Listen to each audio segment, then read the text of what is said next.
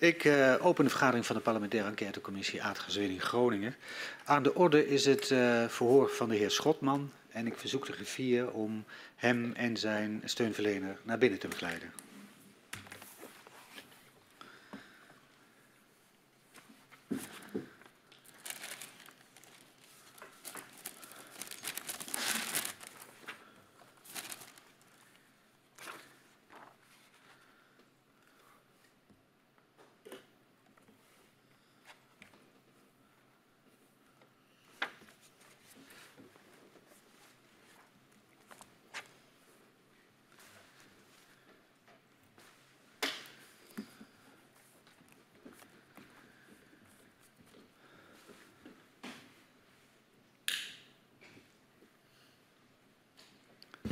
Goedemiddag.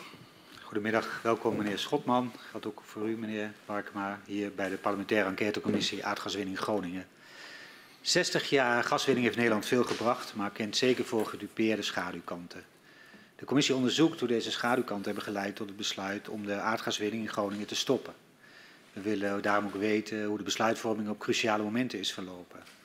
Uh, hoe de private en publieke partijen hebben samengewerkt bij de winning. We onderzoeken de aardbevingen zelf, de ontwikkeling van kennis daarover, de afhandeling van de schade veroorzaakt door de bevingen en het proces van het uh, versterken van gebouwen in Groningen. Uh, meneer Schotman, u bent uh, vier jaar lang CEO geweest van NAM tussen 2014 en 2018. U bent hier als getuige en dit verhoor zal ook onder Ede plaatsvinden. en u heeft ervoor gekozen om de belofte af te leggen en daarmee de waarheid en niets dan de waarheid te zullen zeggen. En ik verzoek u daarom om te gaan staan en mij na te zeggen, dat beloof ik. Dat beloof ik. Heel goed, dan staat u nu onder Ede. Dan mag u weer plaatsnemen. Het verhoor met u zal worden afgenomen uh, door de leden Quint en Katman. En uh, mogelijk dat ik zelf op het eind ook nog een enkele vraag heb.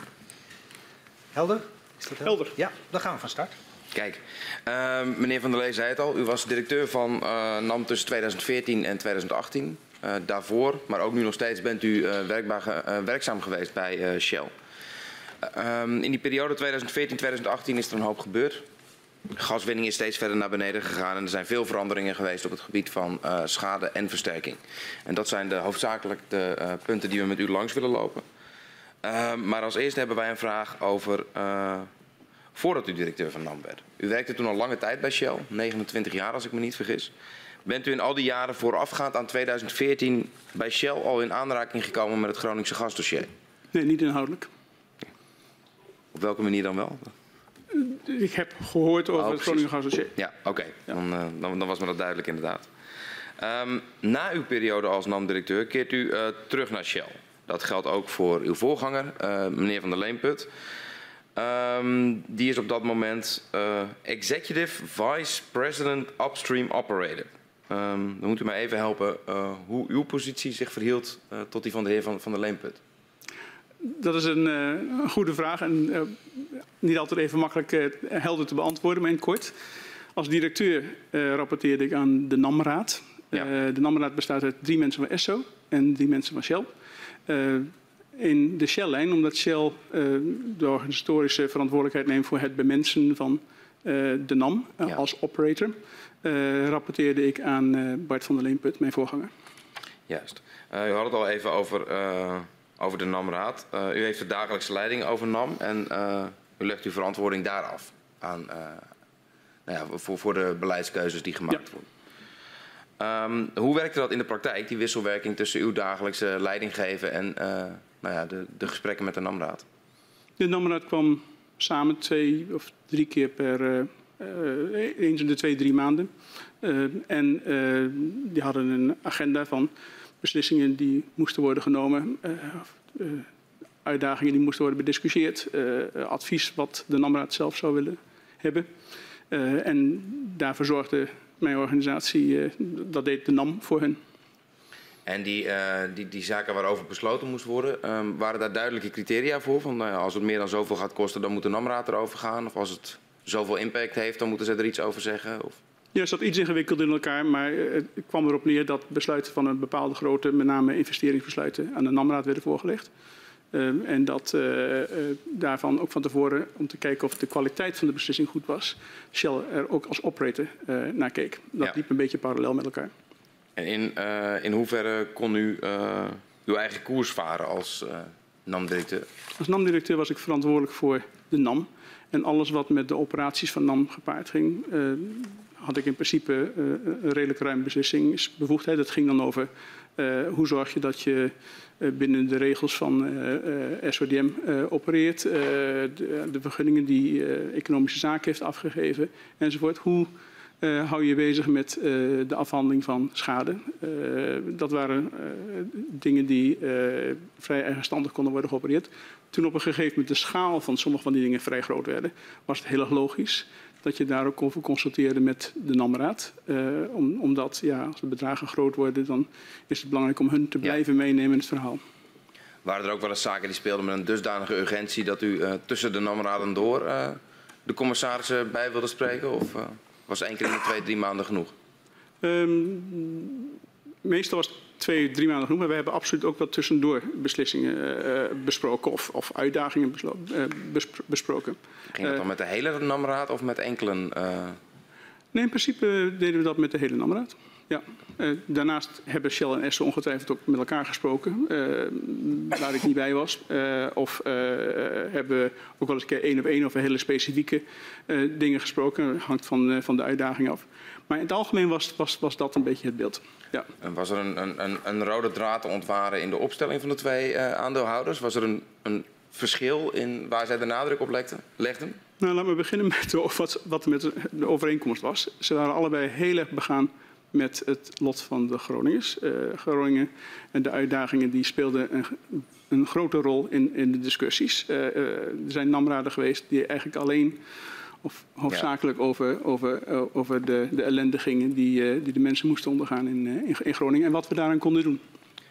Nou, hebben wij in eerdere verhoren wel gehoord dat menig betrokkenen de positie van Exxon als iets meer op afstand beschouwen. Dus iets minder begaan, betrokken, geïnformeerd over wat er in Groningen nou ja, op de grond aan de hand was, om het maar zo te zeggen. En ik hoor u nu zeggen, zeg van, nou, ze waren allebei heel erg betrokken en daar was niet zo'n groot verschil tussen. Nou, ik begon te zeggen met wat de overeenkomst was. Ah. Ze hadden allebei uh, uh, begrip, passie, ja. interesse, zorg over wat de aardbevingen met de Groningen deed. Als je een verschil wilt zien, Esso is een ander bedrijf dan Shell, heeft een andere cultuur, heeft een ander land van origine. Ja. En ik denk dat je wel kunt stellen dat Shell dichter bij de Groningen stond, eh, in mijn ervaring. En uh, die opstelling, uh, de overeenkomsten, de verschillen, waren er uh, verschillen met hoe de aandeelhouder zich in de maatschap opstelt? U verandert nu van de NAMRAAD naar de ja. maatschap? Ja, of daar verschillen waren in de opstelling van, van de aandeelhouders? Um, daar hadden we natuurlijk drie aandeelhouders. Ja. Het grootste aandeelhouder was de, was de overheid zelf. En we hadden Shell en ESSO als representanten van NAM in de raad. Ik schoof daarbij aan. In uh, de discussies die we hadden in het maatschap heb ik geen verschillen geproefd. Dank u wel. Niet echt. Al snel na uw start als directeur van NAM gaat u keukentafelgesprekken voeren met gedupeerde Groningers. Waarom voert u deze gesprekken? Uh, ik ben ontzettend blij dat ik ze heb gevoerd, eerlijk gezegd. Want het heeft mijn, mijn blik op Groningen van dag één veranderd. En waarom voert u ze? Uh, om feeling te hebben met wat, wat er speelt. Uh, ik wil graag weten hoe, hoe, diep of hoe, wat nou de specifieke uitdagingen waren die opkwamen. En ik ben eigenlijk ja, daar alleen maar wijzer en ook wel soberder van geworden.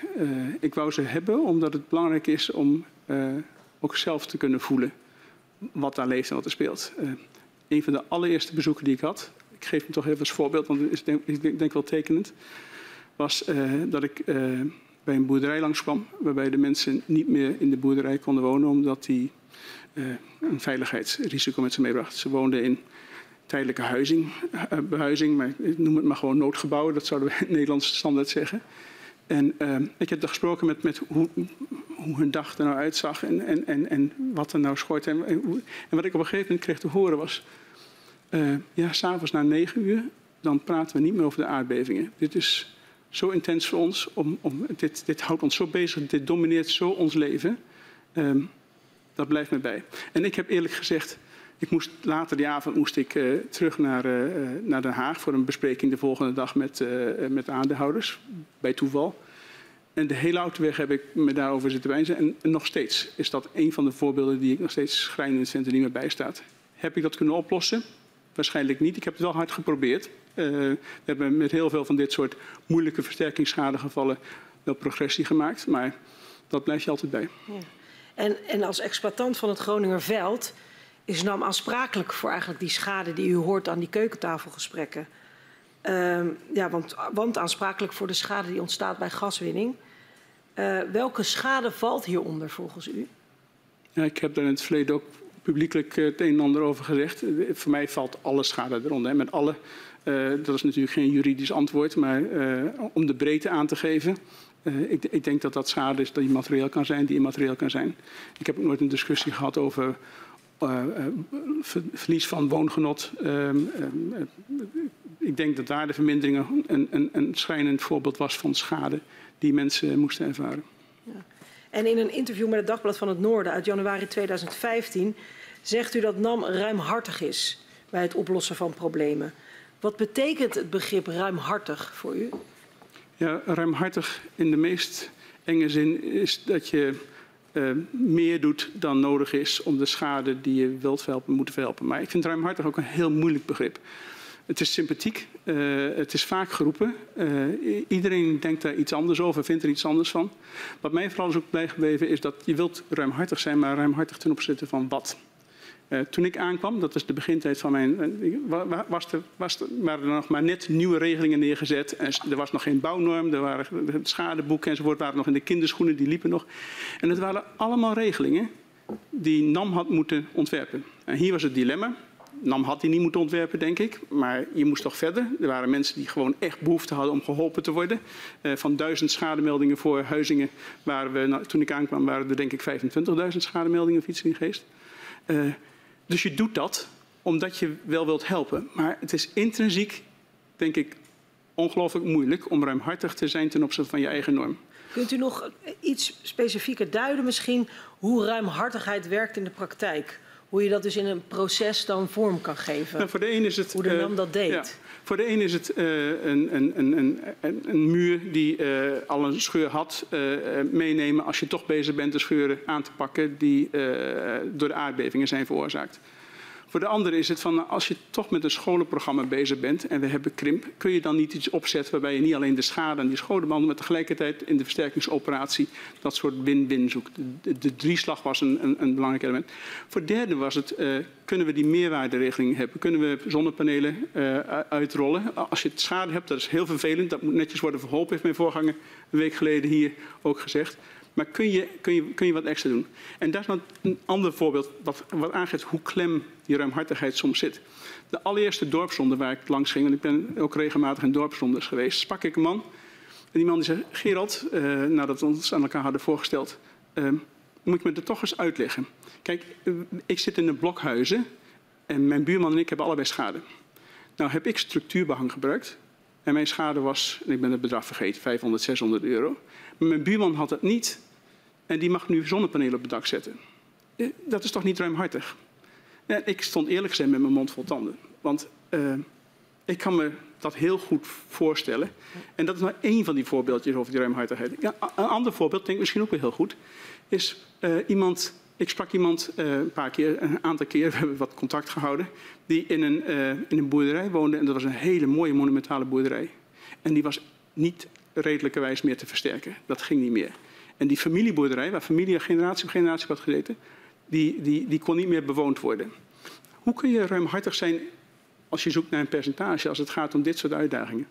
Dat is ook waarom ik zo heb proberen in te zetten op die complexe gevallen. En ik, ik vind het een rotwoord, maar het zijn in principe situaties waarbij je niet de schade kunt verhelpen zonder ook te versterken. En soms zijn er nog wel andere dingen aan de hand. Ja, en we hebben ook uh, mensen verhoord die eigenlijk aangeven van ik kan dat woord ruimhartig niet meer horen. U zei het ook al van vaak nou. genoemd.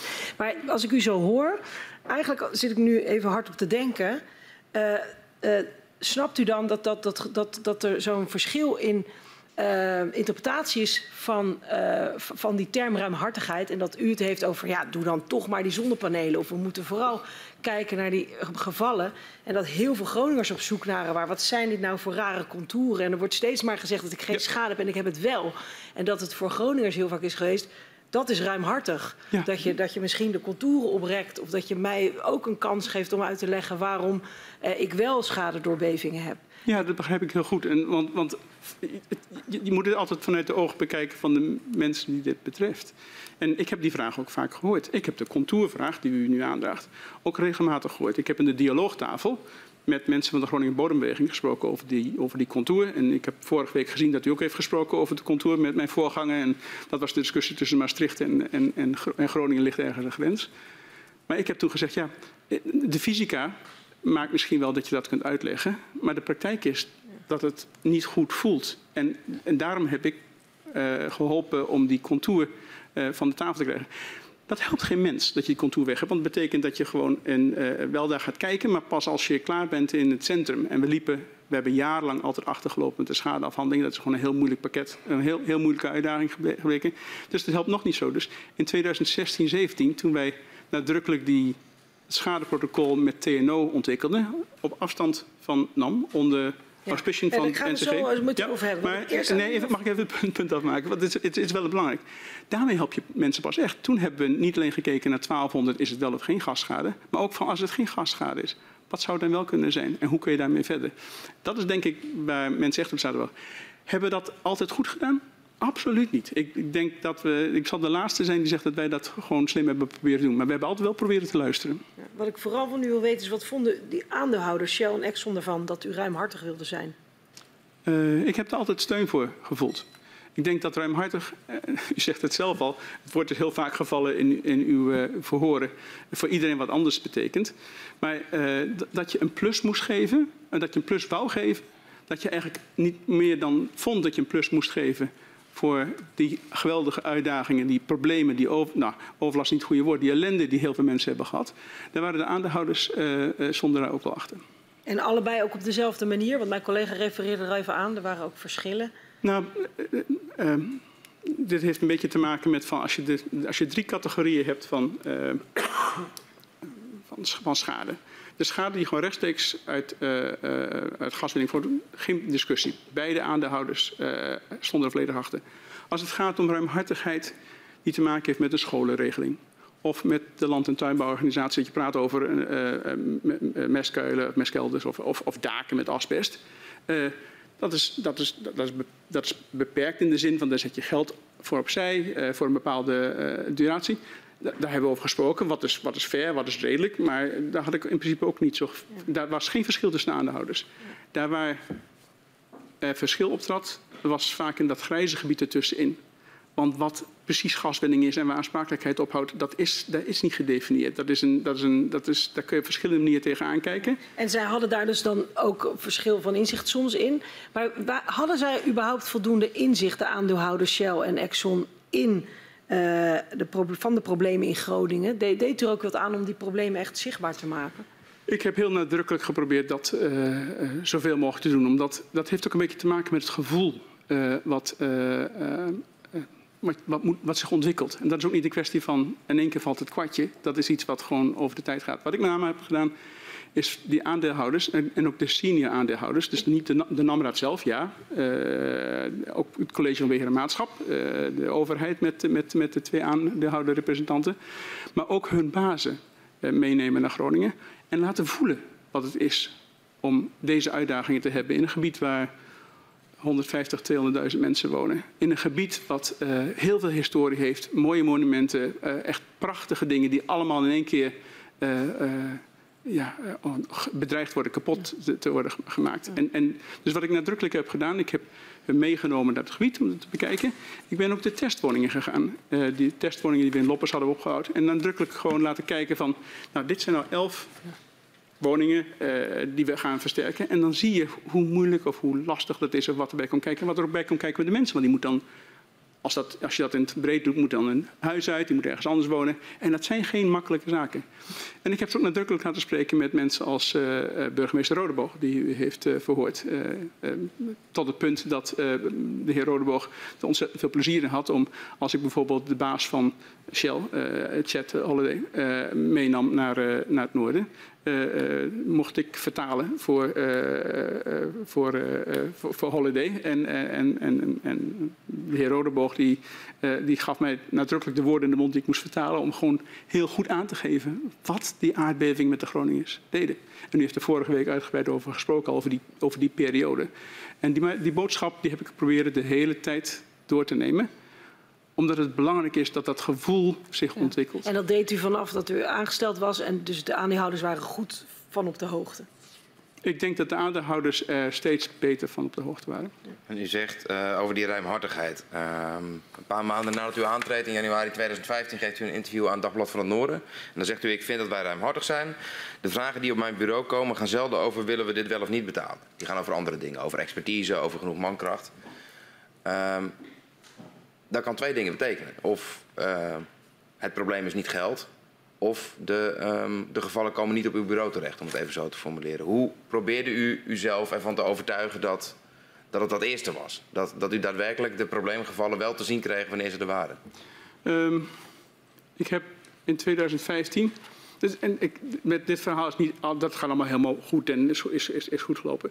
We waren onder druk. We hebben nadrukkelijk geprobeerd Centrum Veilig Wonen uh, uh, mogelijk te maken om op een veel meer expertise niveau schade af te handelen. We hebben daar nadrukkelijk afstand gecreëerd. We hebben ondertussen wel gekeken naar twee dingen die nog niet bij Centrum Veilig Wonen lagen. En misschien dat ik daarover kan spreken. De eerste is, wat voor regelingen zet je nu op, zodat uh, Groningers die zo ontzettend veel uh, van de nadelen van de aardbevingen hebben in elk geval ook nog één of twee dingen meepikken. Die ruimhartigheid in regelingen is iets wat denk ik vrij makkelijk ging. Daar gelden ja. die woorden denk ik uh, uh, redelijk goed voor. Um, we hebben ook geprobeerd die 195 complexe gevallen waar uh, in 2015 achteraan is gegaan, om dat zo goed mogelijk te doen. Daarvan kan ik echt zeggen, dat is maatwerk. Uh, dat waren één op één gevallen met één op één behandelingen. Uh, die kwamen op mijn bureau vaak, omdat de bedragen die daarbij gemoeid waren, maakten dat dat mijn bureau moest komen. Waren. En daarvan heb ik wel het idee, daarvan had ik gewoon financieel het idee, dat dat ruimhartig was en dat dat eerlijk gezegd niet de issue was praat je met mensen in, uh, op een dorpszonde of, uh, of een keukentafel, dan heb ik dat gevoel niet altijd gehad. En ik heb altijd geprobeerd, hoe vind je nou de balans tussen van de ene kant bijvoorbeeld het Centrum Veilig Wonen uh, opzetten dat ze ruimhartig genoeg zijn. -hmm. Wat kunnen we in het schadeprotocol veranderen? Ja. Hoe kunnen we hun, hun helpen? En tegelijkertijd ook een beetje die afstand houden, want dat was mijn eerste gedachte toen we in Groningen kwamen. Dat, dat de wens van de Groningen was dat NAM er tussenuit ging. Dat, dat, dat NAM op afstand ging. Ja, ja. Nee, dat, daar komen we, en, komen en, we en, en dat is een, terug en dat is een dilemma. Ja. We komen nog terug op het schadeprotocol en de afstand tussen NAM en uh, Centrum Veilig Wonen. Um, ook vrij kort na uw aantreden, enkele maanden later, in april 2015, um, reageert u op het rapport van de Onderzoeksraad voor de Veiligheid en biedt u uw excuses aan. U zegt, ik betreur het ten zeerste dat de aardbevingen voor zoveel mensen uh, tot problemen leiden. Ik wil daarvoor mijn excuses aanbieden. Twee jaar later uh, doet u dat ook uh, over de nasleep van, uh, van Huizingen. En zegt u dat NAM te technisch bezig is geweest en te weinig oog heeft gehad voor de gevoelens van slachtoffers. Um, waarom vond u het in die beide gevallen passend om zulke excuses te maken? Wat, wat deed u daartoe besluiten? Als je vier, vijf, meer is niet eens nodig mensen bezoekt die de uitdaging hebben zoals ik die in het begin van dit interview beschreef, dan, uh, dan vind ik dat haast een triviale vraag. Dus uh, het is nogal wat wat er met, met de mensen is gebeurd. En dat, dat voelde ik zo. En ik vond het ook passend om juist met zo'n ontzettend scherp OVV-rapport ook te zeggen, ja, dat komt wel bij ons door. Is het helemaal goed bij ons doorgekomen? Zijn we toen vervolgens in één keer een ander pad op gegaan? Uh, we hebben het wel geprobeerd, hard geprobeerd. Maar ik geloof dat NAM nog steeds een technisch bedrijf is gebleven en dat dat gevoel er dus nooit helemaal is gekomen. Nou, dat was uh, een van mijn vervolgvragen. Was inderdaad van ja, leidt dat dan leidt zo'n uh, het aanbieden van excuses dan ook tot, tot concrete aanpassingen of, uh, of acties? We hebben nadrukkelijk geprobeerd de twee aanbevelingen van het OVV-rapport op te volgen. Eentje gaat over communicatie. Daar heeft mijn voorganger al een beetje over gesproken, dus ik zal niet herhalen wat hij erover heeft gezegd. Maar we hebben in de, op de, de websites hebben we nadrukkelijk gewoon geprobeerd beter in kaart te brengen wat er speelt. Ook dingen bespreekbaar te maken. We hebben ook nadrukkelijk geprobeerd uh, uh, onderzoek gewoon onder de arm te blijven nemen. En u heeft de hele ochtend met de heer Van El kunnen spreken. Ik denk dat u daar een redelijk beeld van heeft. ik heb het interview zelf niet, voor niet gehoord, maar... Dus dat, dat, hebben we geprobeerd, omdat dat gewoon meer in, ons, in onze lijn van dingen lag. Uh, um, het onderzoek was toen toch al wel van start. Het, het, onderzoeksprogramma stond toen toch wel ongeveer al in hoofdlijnen. Op het maar daar hebben uh, vooral veel aan proberen te duwen met het idee dat de gevoelskant van het onderzoek ook wat meer boven kan drijven. Ik noem maar iets. vorige week hoorde ik in een van uw verhoren de referentie naar het verkeerslichtenmodel. Ja. Wat bij, ik dacht bij TACA er wel was en bij ons niet. Ja. SODM wou het heel graag bij ons hebben. Uh, uh, daar kun je objectief van alles van vinden. Uh, maar wij vonden ik vond subjectief dat je daar wel ruimte voor moest geven om dat gevoel meer te benaderen. Is dat een hart-op-hart relatie met excuses? Nee, maar het heeft wel te maken met dat je probeert de ruimte te vinden waar die jouw natuurlijke ruimte is om daar wat mee te doen. Oké, okay, dank u wel. Een paar maanden na uw aantreden uh, opent het Centrum Veilig Wonen, CVW, de deuren. Vanaf 5 januari 2015 kunnen bewoners daar hun schades melden. En ook gaat het CVW zich bezighouden met de uitvoering van de versterkingsopgave. Het CVW gaat op enige afstand van NAM het schadeproces en de versterking uitvoeren. En NAM vervult de rol van opdrachtgever. Hoeveel contact was er tussen NAM en het CVW? Ik denk nog wel redelijk veel in die tijd. Uh... Niet zozeer tussen de directeur van het, C, uh, uh, het Wonen en, en, en, mijzelf. Maar mensen die in mijn organisatie zich nadrukkelijk bezig hielden met schadeafhandeling, die hebben een stuurgroep gehad en die hebben regelmatig met elkaar gesproken. Omdat het dilemma was, je wou opschieten, je wou snelheid maken, je wou dingen inregelen en tegelijkertijd wou je die afstand hebben. Dus ik heb het ook altijd een, heel lastig gevonden. Hebben we daar de oplossing voor gevonden? Denk ik ook niet echt. Maar ik, ik vergeleek het altijd een beetje als dat, nou, u bent, velen van u zullen misschien ouder zijn. Als je een kind leert fietsen, dan uh, zet je het kind op, op het zadel en, en je loopt met het fietsje mee. En waar hou je nou op met duwen en te zorgen dat het niet valt? En waar moet je die ruimte geven om dat, dat kind uiteindelijk zelf moet fietsen? Um, ik heb dat met mijn zoontjes altijd als een heel moeilijke, uh, moeilijk iets ervaren. En, en dat geldt ook een beetje voor het CVW. En wij denken, ik denk dat wij, maar dat is een reflectie dan, uh, dat we daar toch nog net iets te veel zijn doorgeslagen. Omdat we als techneuten dachten, van, laten we nou hun helpen om het echt goed te doen. Dus iets te lang blijven duwen. Als u dat zo zegt, in, in hoeverre kon het CVW dan onafhankelijk opereren? Nou, ik vind dat een goede vraag. Uh, ze konden onafhankelijk opereren in de zin dat het schadeprotocol en het schadehandboek uh, konden worden gecombineerd met hoe zij schade worden uh, opnemen. Uh, de rode knopfunctie die ze hadden uitgevoerd, het klantentevredenheidsonderzoek. Elementen die um, een klasseverzekeraar aanbrengt die wij als NAM nooit hadden kunnen aanbrengen. Um, tegelijkertijd, als het gaat om de financiële dimensies, heb ik wel van CVW gehoord en ook van NCG later die dat, die rol van de onafhankelijke toezichtscommissie overnam dat dat, dat toch uh, als beklemmend is ervaren. Ik heb erover gesproken met mijn mensen, van, kun je nou wat meer ruimte geven? En vaak krijg je dan toch ook dat soort dilemma's. Van ja, we willen meer ruimte geven, maar uh, uh, dan moet dit wel goed gaan. Nou, dat is een, dat is een cultuur, cultureel dingetje wat we nooit helemaal hebben weten te, uit te vogelen. En heeft NAM dan ooit gestuurd op bepaalde schade- en versterkingsuitkomsten? Nee, daar kan ik heel resoluut over zijn. Nooit? Nee, niet, dat ik weet. Dus, uh, ik heb die, uh, die uh, frases ook wel eens gehoord. En ik, ik was eigenlijk een beetje geschokt toen ik dat voor het eerst hoorde. schade is schade. en ik zou het heel jammer vinden als er ergens in mijn organisatie mensen hebben, hebben uh, gestuurd. Of uh, dat, zou, dat, dat wijs ik valikant af. Ja, en u, gebruikte net zelf zo mooi die metafoor over een kind op een fiets en een ouder. Die, die, die, ja, ja, ja, wanneer laat je het nou los? En misschien blijf je wel te lang duwen. In het verhoor ehm, met de heer Wallagen kwam aan de orde. Ehm, dat de NAM nooit openheid heeft willen geven over het contract dat is gesloten tussen NAM en het CVW. Ja, dat vind ik dan opmerkelijk als u deze, deze metafoor daarbij gebruikt. waarom uh, is dat contract tussen NAM en CVW nooit openbaar gemaakt? Die vraag is ook gesteld door een van uw collega's in de Tweede Kamer, een andere commissie, de Commissie van Economische Zaken. Uh, en uh, mijn antwoord toen, en is ook mijn antwoord nu, is, is dat ik geen problemen had om openheid van zaken te geven. Ik heb er ook mijn mensen aangegeven dat keurig te doen. Ik heb wel een voorbehoud gemaakt. En het voorbehoud was dat dit zijn commerciële partijen die commercieel in de markt proberen te zitten. Die een, een, stukje businessmodel hebben wat ze niet noodzakelijkerwijs willen delen met hun concurrenten.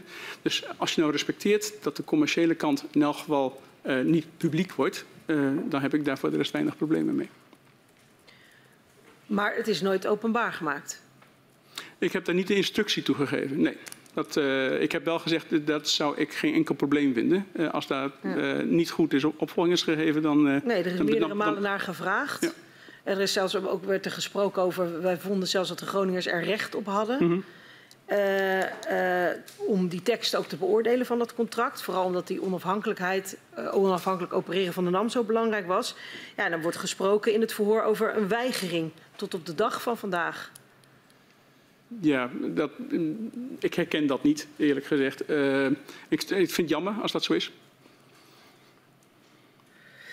Ook uh, uh, stelde de heer Wallage in zijn verhoor gisteren dat medewerkers van het CVW een zwijgplicht van NAM kregen opgelegd. Kregen medewerkers van het CVW die zwijgplicht opgelegd van NAM? Niet dat ik weet.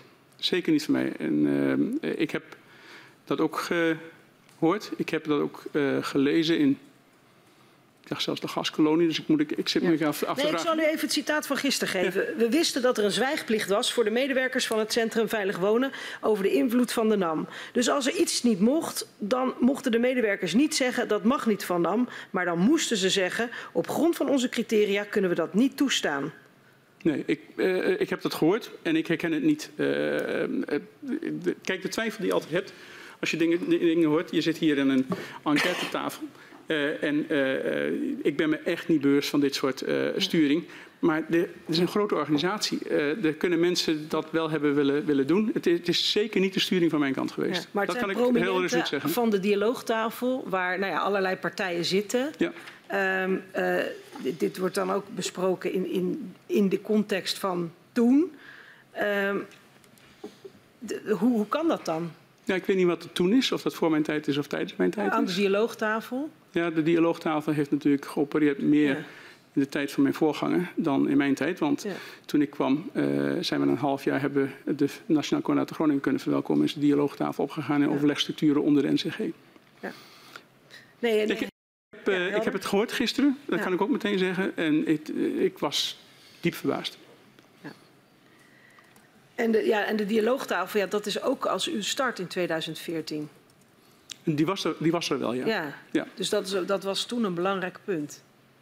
Ja, dus uh, uh, nogmaals, uh, ik weet niet wanneer. Kunt, kunt u zeggen welke, wanneer dat precies is gebeurd? Dat helpt misschien. Nou, het is gewoon in ieder geval een algemeen beeld en een algemene bekendheid. Zo werd het gisteren geplaatst dat er en een zwijgplicht was en dat er nooit openheid van zaken gegeven is vanuit de NAM over het contract. Ja, die openheid van zaken, daar wil ik, ja. wil ik echt nakijken. Dat weet ik niet precies hoe dat zit. Uh, uh, niet van mij, ik heb daar absoluut niet terughoudend in geweest. De andere anekdote, uh, of die plaats heeft gevonden voor mijn tijd of na mijn, of toen ik al was, kan ik niet helemaal goed bepalen. Laat me zeggen, dialoogtafel in het algemeen was iets wat wij heel serieus namen. Uh, ik, ik vond het nee, een nee, belangrijk... dat, dat, dat weet ik. Ja. Maar daar, even, daarom even deze vragen. Okay. Ja. Uh, dan wil ik met u naar eind uh, 2014. Toen kondigde toenmalig minister Kamp aan dat het CVW in 2015 3000 woningen ja. bouwkundig moet gaan versterken. Hoe is dit cijfer tot stand gekomen? Ik heb het cijfer al gehoord bij mijn aantreden, dat er een gedachte was dat dat 3000 huizen moest zijn. Het was de eerste uh, reflectie die ik had in, uh, in november toen ik uh, serieus begon. Want dat was 3000 huizen waarvan niet eens bekend was wat de norm was waar die op moesten worden versterkt. het CVW was georganiseerd rond 0 tot 1200 huizen. En het was niet eens 0 tot 1200 versterken op norm. Dat was een combinatie van schoorstenen of hele blendende percelen wegnemen die misschien wel meer risico zouden nemen dan de versterking van het huis en een paar andere dingen. Ehm, ik heb toen uh, de stoute schoenen aangedaan. Dat was de eerste keer dat ik me richtte tot uh, economische zaken. En, en gezegd van nou, dat gaat zonder publieke regie uh, niet lukken. Nee, want u stuurt een e-mail in maart 2015. En daar staat ook in dat u niet gerust bent op dat het doel om 3000 te versterken in 2015 uh, wordt gehaald. Nee. Ik was heel huiverig over de versterkingsoperatie vanaf dag 1. Wat waren de Mijn, grootste zorgen? Mijn grootste zorg was dat het niet haalbaar was. Ik denk dat, dat en daar heb ik zelf, terwijl ik daar heel sceptisch over was, ben ik niet sceptisch genoeg geweest. Uh, ik, heb, ik had het nog harder moeten, uh, moeten ja. aan, aangeven, denk ik. Wie kwam er dan met dat cijfer? Dat cijfer is, uh, was, werd mij meegegeven bij mijn, bij mijn aanstelling. de overheid wil graag 3000 ja, huizen dus versterken. dat kwam van EZ? Het, van de minister? Het, het, kwam niet van NAM. Niet van NAM. Maar u nee. weet ook niet zeker of dat van... Nee, 3000 lag op tafel op 1 oktober 2014 ja. Al. En, en, en, en, mijn zorg was, ik wist dat, en, ik wist dat dat van, van dat kwam van de minister en van, van Economische Zaken. Ik bedoel dat niet persoonlijk.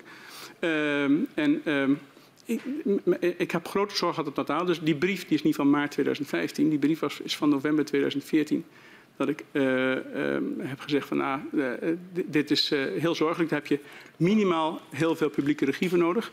En misschien moet je ook wel keuzes maken, harde keuzes maken. Of je die drieslag die zo belangrijk is voor draagvlak. Hè, dat als je toch al schade hebt als Groningen, dat je dan niet ook nog eens een keertje later nog een keer een versterking krijgt. En nog weer later misschien zonnepanelen of, of, of een verbeterde uh, vloerverwarming.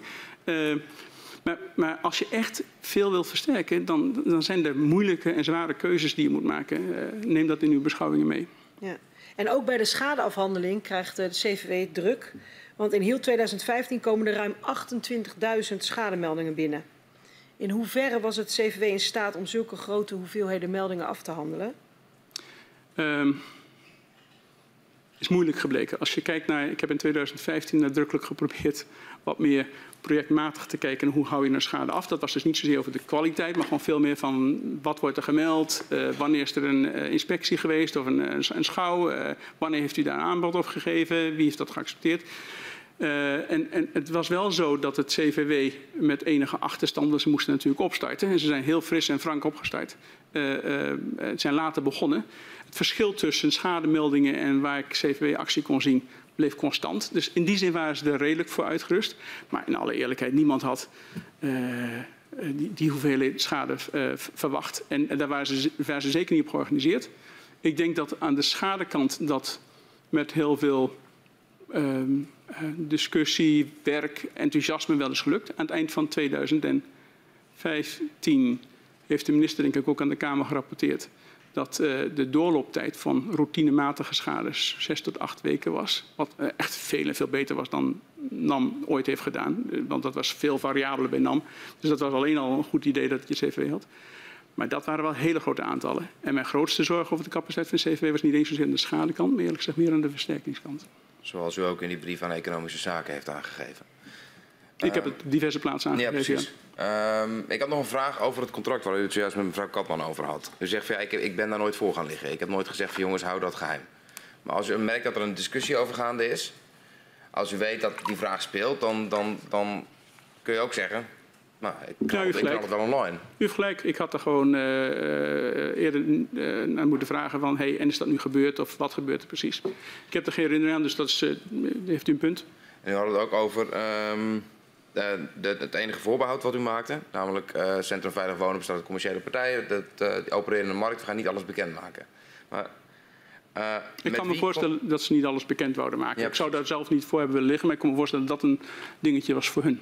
Maar met, met, met, in welke markt concurreert Centrum Veilig Wonen met een andere partij dan? Nee, maar je hebt daar een verzekeraar in zitten. Je hebt daar een ingenieursbureau in zitten. En die hebben concurrentie met andere ingenieursbureaus en concurrentie met andere uh, verzekeringsmaatschappijen. Dus uh, daar kon ik me wat bij voorstellen. In uh, 2017 komt KPMG met een audit van Centrum Veilig Wonen. En daarin hebben ze het nog steeds over zeer directe, niet alleen operationele, maar ook financiële aansturing vanuit NAM op Centrum Veilig Wonen. Herkent u die kritiek?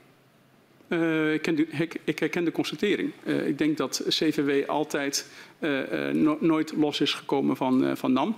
Omdat de aansprakelijkheid, of dat nu financieel is of welke dingen je doet en de consequenties daarvan, is altijd bij NAM blijven liggen. Mijn grootste probleem eigenlijk is door al die jaren geweest dat NAM er nooit echt tussenuit is gekomen. Ik hoop dat we daar nog over komen te spreken, over onze pogingen om daar uh, wat meer afstand te, te creëren.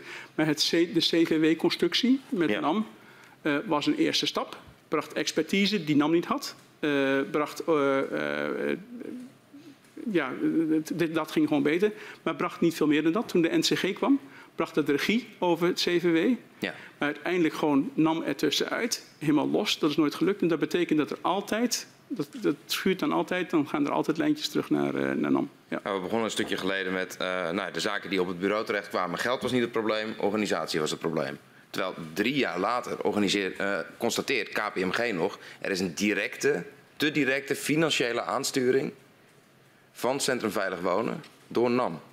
Ja, dus de financiële aansturing gaat over de kaders van hoeveel geld kun je uitgeven per jaar. Uh, hoe, hoe, hoe, rapporteer je dat? Is het transparant waar dat naartoe gaat? Uh, hoe voorkom je de blanco check? Kijk, het Centrum Veilig Wonen was in die tijd, toen het werd opgericht, werd het gezien als de, misschien mogelijkwijs de grootste bouworganisatie in Europa. Als je kijkt naar de aantallen huizen die moesten worden versterkt. Omvang van de versterking. Dat je daar wat structuur omheen zet en dat je soms dingen accordeert voor iets wat heel groot wordt. Dat vind ik volkomen logisch. Mijn echte zorg was, en dat zou ook de zorg van de Groningen moeten zijn, is kunnen we snel genoeg versterken en kunnen we snel genoeg uh, schade afhandelen. En ik denk met name de snelheid van versterken, zeker de grootschaligheid ervan, uh, daar was uh, KPMG niet voor, daar, daar, was het Centrum Veilig gewoon niet voor toegericht. Dus ik neem aan dat dit, die citaat wat u mij geeft, onderdeel is van de discussie die we destijds hadden. Hoe kun je nou het Centrum voor Veilig Wonen boosten? Hoe kun je daar nou een, een, de schaal vergroten, die, de schaalvergroting maken die het nodig had? Nou ja, een, een, een te directe aansturing um, belemmert dat juist volgens, volgens KPMG. En zij baseerden zich op interviews. Het, het, is een onderzoek gedaan in opdracht van de NCG, van Nationaal Coördinator Groningen. Mm -hmm. En uh, zij constateren op basis van interviews met mensen die bij het Centrum Veilig Wonen werken, dat zij denken dat juist vanwege die, die, die, die strakke teugels die, uh, die zij ervaren, ja. De schade- en versterkingsoperatie vertraging oploopt. Ja, en, en, en dus ik herken dat wel. Sterker nog, dit citaat is in 2017. In 2017 was ook het jaar waarin wij hebben voorgesteld of je niet een, een echte slag kon maken. En uh, dat heette dan NOAH. Maar, ja, daar gaan we het over hebben. Ja, uh, maar dat is, dat is in dezelfde tijd. Dat, ja. dat is herkennen dat je misschien veel beter een uitvoeringsorganisatie kunt hebben in de NCG. Uh, met hele goed afgesproken financiële kaders tussen overheid en NAM. In plaats van dat NAM altijd er ergens halfwege tussenin zit. Als ik van één ding spijt heb, is dat ik te lang heb getolereerd dat dan allemaal een soort van semi-overheid de hele tijd tussen de burger, de gedupeerde, de mensen die echt schade hadden en echt snelheid wouden en echt kwaliteit wouden, en de overheid heeft ingestaan. Daar, daar moesten we tussenuit. Nou, wat ik dan niet begrijp is, bedoel, de, ik, ik, ik haal nu twee keer die alinea uit het KPMG-rapport aan en die eindigt met de zin, NAM geeft aan dit niet te onderschrijven. Als ik u nu zo hoor, dan klinkt het alsof u het nou, eigenlijk wel onderschrijft. Ik, ik heb dat detail van het rapport niet gelezen, dus ik zit een klein beetje na te denken over hoe ik uh, uw vraag moet duiden. Uh, ik vind dat uh, als hele grote organisatie dat degene die die organisatie betaalt op de een of andere manier financiële structuur moet hebben. Als dat wordt ervaren als te stringent, dan moet je een andere oplossing kiezen. De beste oplossing daarvoor vond ik dat de overheid uh, uh, ja. de regie zou overnemen. Niet, niet, alleen in de zin van wat, waar, wanneer, uh, maar echt met alle verantwoordelijkheden die erbij horen. En dat je dan de rekening bij NAM legt, dat vind ik een prima idee. Daar komen we inderdaad straks nog even op terug. Ik wil nu iets terug met u in de tijd naar april 2015. Dan besluit de Tweede Kamer via een amendement om de bewijslast om te keren. En dat houdt dus in de praktijk in dat aangenomen wordt dat schade veroorzaakt wordt door gaswinning, tenzij NAM kan aantonen dat de schade niet door gaswinning is uh, veroorzaakt. NAM keert zich, um, verzet zich in ieder geval tegen het invoeren van die omkering van de bewijslast. Kunt u mij uitleggen waarom dat was? Ja, uh, heel uh, kort. De, omkering van de bewijslast vind ik een heel sympathiek idee. Dat, dat gebeurt in Nederland op veel andere plaatsen, dus daar is niks mis mee. Ik had twee argumenten waarmee ik wat meer uitdaging zag. Het eerste is een heel praktische. Uh, de, de ja, omkering van de wijslast zou ook gelden voor, uh, de, uh, voor grote ondernemers, voor gebouwen. En ik vind de omkering van de wijslast juist een heel mooi instrument wat je kunt toepassen voor de kleine burger die gewoon moet opboksen tegen zo'n grote NAM. Het tweede was dat omkering bewijslast uh, voor mijn gevoel, het ging, gebeurde vrij snel. Dus je hebt sowieso het risico dat je iets doet en dan niet hebt doordacht wat de consequenties daarvan waren. Je gaat net iets te snel daarmee. Maar uh, het voelde ook aan als je gaat meer juridische discussies krijgen. Kijk, ik zat op het pad dat ik NAM overal tussenuit wou hebben. En als je dan de wijslast omkeert, dan trek je een NAM gewoon meer in het dossier. Uh, dus het ging de verkeerde kant op. Je, je hebt NAM die moet procederen of die moet uh, dingen aantonen. We hebben nooit willen procederen tegen een. Ik geloof niet dat we het ooit hebben gedaan. Maar je, je maakt het wel juridischer. En er was een alternatief. Het alternatief was dat je een betere methode had in de buitengebieden. Daar heb ik uh, met mevrouw Katman al eventjes over gediscussieerd. Ja. En het alternatief was dat uh, er vanuit de maatschappelijke uh, organisatie steeds harder de, de klank kwam... hé, hey, dat schadeprotocol voor jullie, kunnen we dat niet gewoon ook veel meer gelijkmatig, gelijk, gelijkwaardig maken? Er was een eerste taxateur, er was een contra en ja, er was er een derde expert.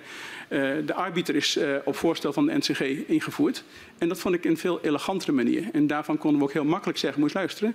Je arbiter, uh, die doet een uitspraak. Als degene die dat heeft aangevraagd er niet mee eens is, kan, staat de hele rechtelijke weg nog keurig open. Ja. Maar wij zullen ons houden aan het principe van wij gaan daar niet tegen in beroep. Dat was een beetje de gedachte. In beginsel, als ik mij die formulering goed herinner. Ik geloof in mijn herinnering, in mijn tijd, dat het ook niet vaak is gebeurd, eerlijk gezegd.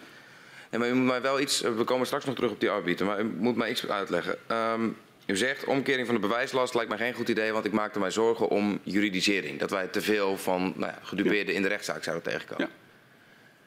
Dat is toch alleen wanneer u zelf een rechtszaak aanspant? We hebben, uh, ik, mijn, mijn gedachte was dat het steeds moeilijker zou worden om aan te tonen. Kijk, die, die, die, die omkering van de bewijslast in Nederland in het algemeen ja. is, uh, als je... Uh, 70, 30 procent is in de verdeling van uh, uh, of je moet aan kunnen tonen als je moet bewijzen.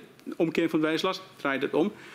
Maar uh, u als Kamer heeft, en dat is u volstrekt natuurlijk, besloten dat er geen begrenzing was in het buitengebied. En daar hebben we op een gegeven moment situaties gehad dat je met een kans van 1 op 10.000 moest gaan aantonen hoe dat ging gebeuren. Nou, daar zijn we ook een aantal keren behoorlijk uit de bocht gevlogen, denk ik. en, ik was bang dat dat een groot iets zou worden. Uh, en dat is, uh, uh, dat, is, dat, is, dat is een van die elementen. En het, eerlijk gezegd, het is gewoon in het algemeen is er al veel te veel geld besteed aan de proceskosten van schadeafhandeling. En ik denk dat we met z'n allen graag wouden dat dat gewoon simpele, luchtige, makkelijke, laagdrempeliger zou worden voor die mensen die misschien niet zo mondig zijn om u, u, u dingen aan te spannen. Een, u noemt een ander argument, namelijk ehm, het klinkt sympathiek voor nou ja, de kleine man, om het maar even zo te zeggen. Maar voor grote ondernemingen zou dat niet moeten doen. Dat is een argument dat wij in de, uh, in de stukken nooit tegengekomen zijn. Op welke manier heeft u dat argument voor het voetlicht gebracht en bij wie? Ik heb dat wel eens gediscussieerd met economische zaken.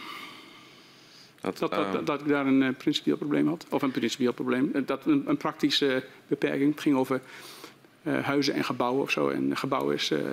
Dat, ja, daar was een definitie bij. En u had het er net al even over. Um, voor de kleine man klinkt het misschien uh, sympathiek. En daar wil ik even op doorgaan. Dus ja, uh, in een intern NAM-memo uit oktober 2015 staat dat uh, het grootste risico van deze maatregel zou zijn dat nou ja, NAM moet aantonen dat schade niet veroorzaakt is door bevingen. Dat is de essentie natuurlijk van de omkering ja, ja. van de bewijslast. Ja. En dat wordt daarin een onmogelijke taak genoemd, omdat het niet altijd duidelijk is om aan te geven dat iets echt niet door een beving komt. Als dat zo is, dan is het toch voor iemand zonder een juridische afdeling met het formaat van de NAM achter zich nog veel ingewikkelder om bij een rechter aan te tonen dat iets wel veroorzaakt is door aardbeving. Mijn gevoel was over, uh, zonder precies een implementatie te zitten, dat je uh, dingen beter kunt regelen buiten de rechter om en buiten bewijzen om dan, dan, uh, dan binnen. En, en dat maakt het ook laagdrempeliger. daar hadden we ook constructies voor kunnen hebben die de NCG zou hebben ontwikkeld en, enzovoort. Ik zag meer mogelijkheden om dat op een een laagdrempelige manier te ontwikkelen dan uh, die juridische kant op te gaan. Maar een, een, een, omkering van de bewijslast staat toch geen van die mogelijkheden in de weg? U zegt zelf van als er arbiter is, dan de, de, de weg naar de rechter staat nog open. Ja. Het gaat er alleen om wanneer je bij de rechter bent. Ja. U wat is dan de volgorde? Ja, u vraagt mij wat mijn, wat mijn houding daar was. Ja. En, en, ik vreesde dat uh, NAM uh, hier meer in de schadeafhandeling zou worden betrokken dan ik wenselijk achter. Ik wou NAM er tussenuit hebben en dit, dit ging er tegenin. Um, in een ambtelijke nota van minister Kamp staat dat NAM aangeeft dat zij de omkering van een bewijslast wil inperken en anders niet zal instemmen met het voorstel van de Nationaal Coördinator Groningen om een arbiter bodembeweging in te stellen. Kunt u dit toelichten? Want u zegt net dat u meer ziet in de figuur van een arbiter dan in de omkering van een bewijslast. Ja, dat kan ik niet toelichten, want ik ken dat, die, uh, die memo niet precies. Uh, er is veel discussie geweest over wat je daar nou juridisch mee zou moeten doen. Uh, ik geef u mijn intentie. Ja. ja.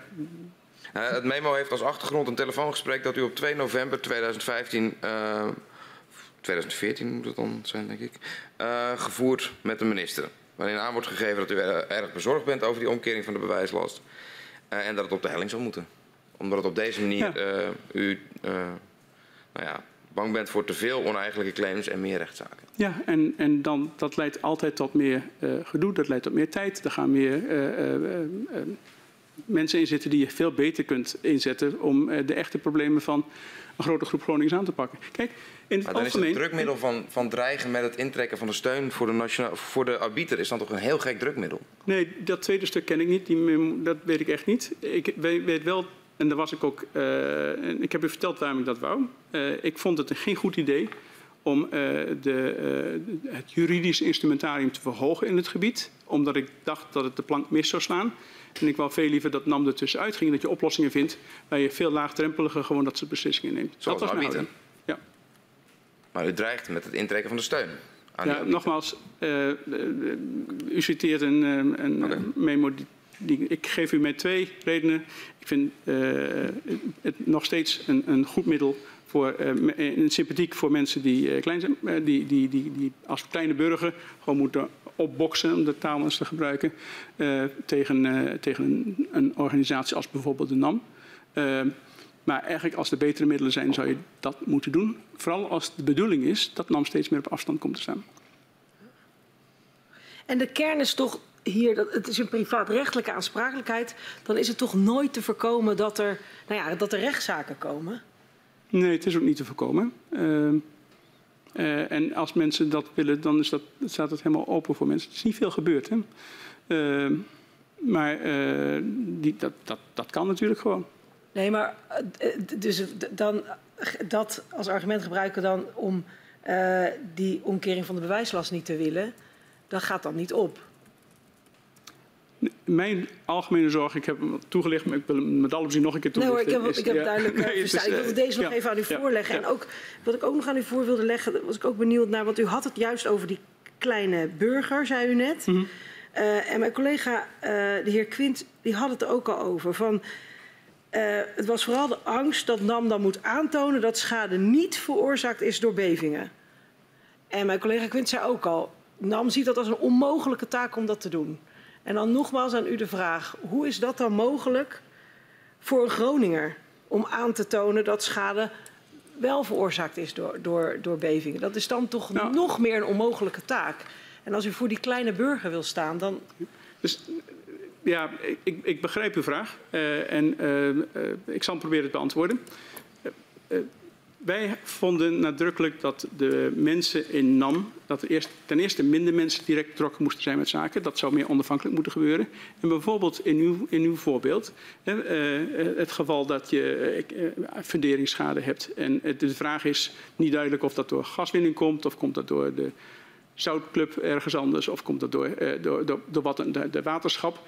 Dat is een vraag die, die je niet juridisch zou moeten uitleggen. Die zou je gewoon in, aan een arbiter moeten voorleggen, waar je gewoon verschillende partijen gewoon samen afspraken maken. Dat is ook de hele hart, hart van de afspraak die ik met NCG heb gemaakt. Ik dacht in, in 2016 al. Uh, om op die manier gewoon dat makkelijker te maken. En liefst niet door NAM. Wij ja. volgen wat die arbiter doet. Dat nou, was dan, het idee. Dan wil ik met u naar de arbiter. Want eind 2016 wordt het wettelijk be bewijsvermoeden ingevoerd. En eerder dat jaar in mei is de arbiter bodemweging van start gegaan. En de arbiter komt voort uit afspraken tussen NAM, het ministerie van Economische Zaken en de Nationaal Coördinator Groningen.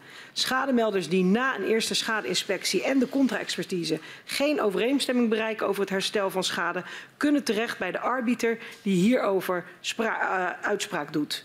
En u zegt net, dat is fijn, laagdrempelig bij de arbiter. Maar ook dan kom ik in de memo tegen dat NAM zegt over de arbiter... ja, als er dan een uitspraak is, dan moeten wij als NAM uh, moeten wij gaan bewijzen uh, uh, dat, um, Uh, dat als, als, uh, als het geen bevingsschade is, wat het dan wel is. Ja, dat is voor ons onmogelijk. Dus dan ook wordt met dezezelfde uh, ja. redenering ook weer het werk van die arbiter onderuit gehaald als die in het voordeel van de Groninger beslecht. We hebben natuurlijk heel veel, ik heb in mijn tijd in Dam heel veel gevraagd en ook heel veel ongevraagd advies gehad over van alles en nog wat.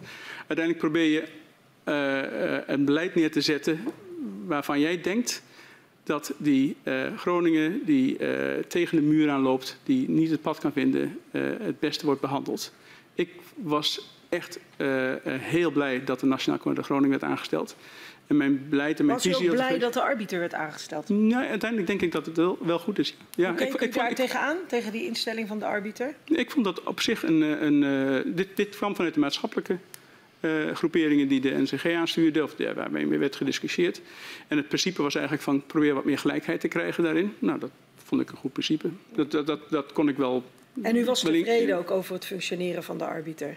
Ik ben uh, nooit ontevreden geweest over het functioneren van de arbiter. Ik denk uh, dat dat ook een beetje te maken heeft met het feit dat het niet altijd gaat om precies juridisch gelijk. Maar soms moet je ook gewoon accepteren ja. dat ja, het kwartje wel eens een keertje de andere kant op loopt. En, en dat, dat is, het, het, het is, ruimhartig is een veel te groot woord. Maar het hoort wel een beetje bij dat je dat soort dingen accepteert. En er zullen ongetwijfeld mensen zijn geweest die juridisch gezien daar wat anders van vonden. Of qua afspraken, structuur daar wat anders van vonden. Ja, het zij zo. Ja.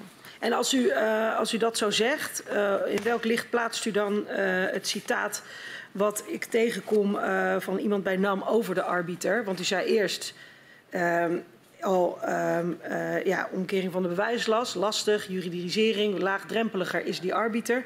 Maar dan wordt er dus door NAM weer hetzelfde argument. Ja, het is voor ons onmogelijk om, uh, om als we zeggen het is uh, geen bevingsschade om aan te tonen wat het dan wel heeft nee, veroorzaakt. Nu, nu draaien we een beetje van de ene e-mail weer naar de andere e-mail. Ik het is verteld, dezelfde e-mail? Ja, maar ik, ik, en, en daar zal ongetwijfeld zullen de mensen gewoon uh, vrees hebben gehad, zorg hebben gehad. Ja, maar, maar, u, u vraagt mij ja. wat ik voorstond. wat ik voorstond was dat dat uh, niet uit de bocht zou vliegen. Want dat kost altijd veel geld en moeite en, en, en aandacht die ergens anders veel harder nodig was. Kijk, dit is natuurlijk ook een discussie over hoe zorg je ervoor dat de beperkte middelen, of het nu CVW, NCG, NAM of wat dan ook is in de provincie, gaan naar de mensen die echt die hulp nodig hebben. Kunt u invulling geven aan uit de bocht vliegen? Wat bedoelt u daar specifiek mee? Op een gegeven moment uh, weet ik van situaties waarin uh, er vrij veel werk is gedaan om. Uh, waarin een situatie geweest waarin de, de, de contour en, en de, de, dat is niet misschien het juiste woord. Waar, waarin met, met hele kleine kansen dat het aardbevingswinning was, er, er, er, toch aandacht is gevraagd en is uitgewerkt. En uiteindelijk is het allemaal klein. Ik heb dat, is, is, is niet, niet zo groot, maar het kost allemaal tijd en energie. En die tijd en energie die had ik graag willen hebben in in het centrum van het gebied, waar gewoon nog veel aan werk aan de winkel was en waar dingen gewoon niet gingen zoals ze gingen. Zou, zouden moeten gaan. Uh, de afspraak is dat NAM zich in beginsel houdt aan de uitspraken van de arbiter. En NAM schrijft aan de enquêtecommissie dat zij in enkele zaken de arbiter aanschrijft vanwege onjuiste of onredelijke uitspraken of tussenuitspraken. Kunt u dit toelichten? Als dat gebeurd is, dan is dat uh, eerlijk gezegd jammer. Uh, ik kan me voorstellen dat als je daar dicht op zit dat, uh, en, en je ziet de uitspraak en die past niet dat, dat je daar een opmerking over maakt. Ik vind dat, dat is jammer, want eerlijk gezegd zijn dat zulke kleine getallen, daar hadden we net zo goed zonder gekund. Als dat gebeurd is, dan, ja, dan vind ik dat gewoon, dan betreur ik dat. Waarom was er in sommige gevallen dan sprake volgens de naam van onjuiste of onredelijke uitspraken? Dat weet ik niet helemaal zeker. Daar moet ik naar gissen. Uh, mijn funderingsvoorbeeld was niet een, uh, is geen ongebruikelijk voorbeeld in deze. Er zijn vaak heel veel andere oorzaken dan gas, gaswinning die, die daar aan de grondslag liggen. Maar ja, ik heb daar geen specifieke voorbeelden van. En weet u om hoeveel zaken dat ging? Nee, dat weet ik niet eens. Klein. En wat is voor u klein? Als percentage van 80.000? Nee, bedoel, ja, nee, ik bedoel, is voor u klein honderden, duizenden of vindt u tien klein? Dat, kunt u nou, daar ik, iets... Ik, ik, zou, ik, zou, uh, ik zou het niet leuk vinden als het uh, vele tientallen zouden zijn. Uh, maar dat het gebeurd is, zeker bij, in het begin, bij het wennen aan het systeem. Ja, uh, waar gewerkt wordt, vallen Spaanders. En uh, er zullen mensen echt met de beste bedoelingen toch hebben gezegd van dit moeten we niet aanmoedigen, want dan is de buurman met dezelfde verkeerde redenering enzovoort. Iedereen, iedereen zal er zijn gedachten over hebben. Het, zijn allemaal mensen met goede bedoelingen die dat proberen gewoon op juiste baan te leiden. Ja, dat, die dingen gebeuren soms, maar het, het, het zou heel klein moeten zijn. Een oud-voorzitter van de arbiter-bodembeweging die schrijft aan de enquêtecommissie dat uitspraken van de arbiter vaak in het voordeel waren van de schademelders. NAM kreeg juist vaak ongelijk. Hoe verklaart u dat gedupeerden door de arbiter vaker in het gelijk werden gesteld dan de NAM? Ik denk dat daar voor een deel misschien wel gelijk in zit. Hè? Dat, dat, uh, het is een ander iemand die dat beoordeelt. Uh, dus dat kan gewoon de nieuwe uh, uitslag zijn. Er kan ook een element in zitten waarin het gevoel van wat eerlijk is en wat, wat ruimhartig is, om uw woord maar even aan te halen, passender is. En dan, en dan kan dat ook zomaar gebeuren. Uh, uiteindelijk is het echte belang dat we daaruit zijn gekomen en dat mensen gewoon die toch nooit gelukkig zouden zijn geweest, want ze hadden helemaal die aardbevingsschade niet, niet gewild, en dan het idee hebben dat ze, dat, dat, ze verder kunnen. Hoe, hoe keek u daar toen eigenlijk naar, toen u die cijfers zag oplopen van, hé, hey, kijk eens even wat hier gebeurt eigenlijk worden die schademelders wel steeds veel vaker in het gelijk gesteld dan wij als organisatie. Wat, wat, ik heb hoe leest u dat? Ik heb dezelfde vraag gesteld toen ik dat zag een keertje aan, als die u aan mij stelt. Van, uh, waar, waar, is dat van? Uh, als je dan verder vraagt aan de mensen die dichter op de case zitten, dan is vaak het gevoel van ja, maar het is niet, het is niet terecht dat dat gebeurt. Hè? Uh, dus, voor mij was het belangrijk alleen maar dat er niet zo superveel gevallen zouden zijn en dat we gewoon zo dicht mogelijk tegen principe zouden aan gaan zitten. Ook over tijd, moet zich geen regelen, om, om, om gewoon te volgen. Ja, maar het was, in, dus, uh, zoals ik net uh, aangaf, uh, het was echt veel vaker in het voordeel. Uh, vond u dat opmerkelijk of wilde u daar meer van weten? Heeft u zich daar toen in verdiept? Dat, ja, wat is, ik, wat, wat ik, doen ik, wij daar nou eigenlijk dan, dan verkeerd volgens de arbiter? Nou, ik keek er iets anders tegenaan. Ik vond het opmerkelijk. Uh, en ik heb uh, gewoon gevraagd van, weet iemand dat? kunnen we dat duiden? Ik heb er nooit goede antwoord op gekregen. Maar ik heb tegelijkertijd ook gedacht... Ja, eerlijk gezegd is dat een goed gevoel voor de mensen die dit betreft. Uh, het laatste wat ik wil is daarin ingrijpen of daar iets mee doen. Uh, we hebben dat geaccepteerd, dat zijn de regels van het spel, dan, dan zei het zo. Ja. De, de, een oud-arbiter zegt ook eigenlijk, um, uh, ik zal even citeren. De procedure die de arbiter volgt om de zaken af te wikkelen maakt een snelle afdoening van grootte onmogelijk. De arbiter stelde vervolgens een wijziging van de procedure voor die het mogelijk maakte de zaken sneller af te doen. Toen bleek het ware gezicht van de NAM. Geschrokken door de grote toevloed van zaken richting de arbiter begon NAM de besprekingen over de wijzigingen te traineren en volstrekt onwerkbare tegenvoorstellen te doen. Het duurde daardoor bijna een jaar alvorens de arbiter verder kon met een snellere procedure. Het werd mij duidelijk dat de grote toevloed van zaken de NAM ertoe had gebracht aan te sturen op het einde van de arbiter. Laat ik daar twee dingen over zeggen. Het einde van de arbiter heb ik nooit op aangestuurd. Uh, ik vind het een treurig verhaal, als ik eerlijk moet zijn. Uh, het is jammer dat dat sentiment zo wordt, wordt gevoeld. Uh, ik vind het ook wel een voorbeeldverhaal. Want het laat gewoon zien dat wanneer je NAM gewoon de hele tijd erin houdt, erin betrekt... Uh, waarbij aansprakelijkheidsdingen van de ene partij naar de andere partij lopen, dat dat nooit tot tevredenheid van iemand gaat zijn. Dat is het punt wat ik helemaal in het begin maakte. En ik denk echt, of het nu versterking is of in dit geval schade, dat we als NAM veel te lang uh, er te dicht op hebben gezeten.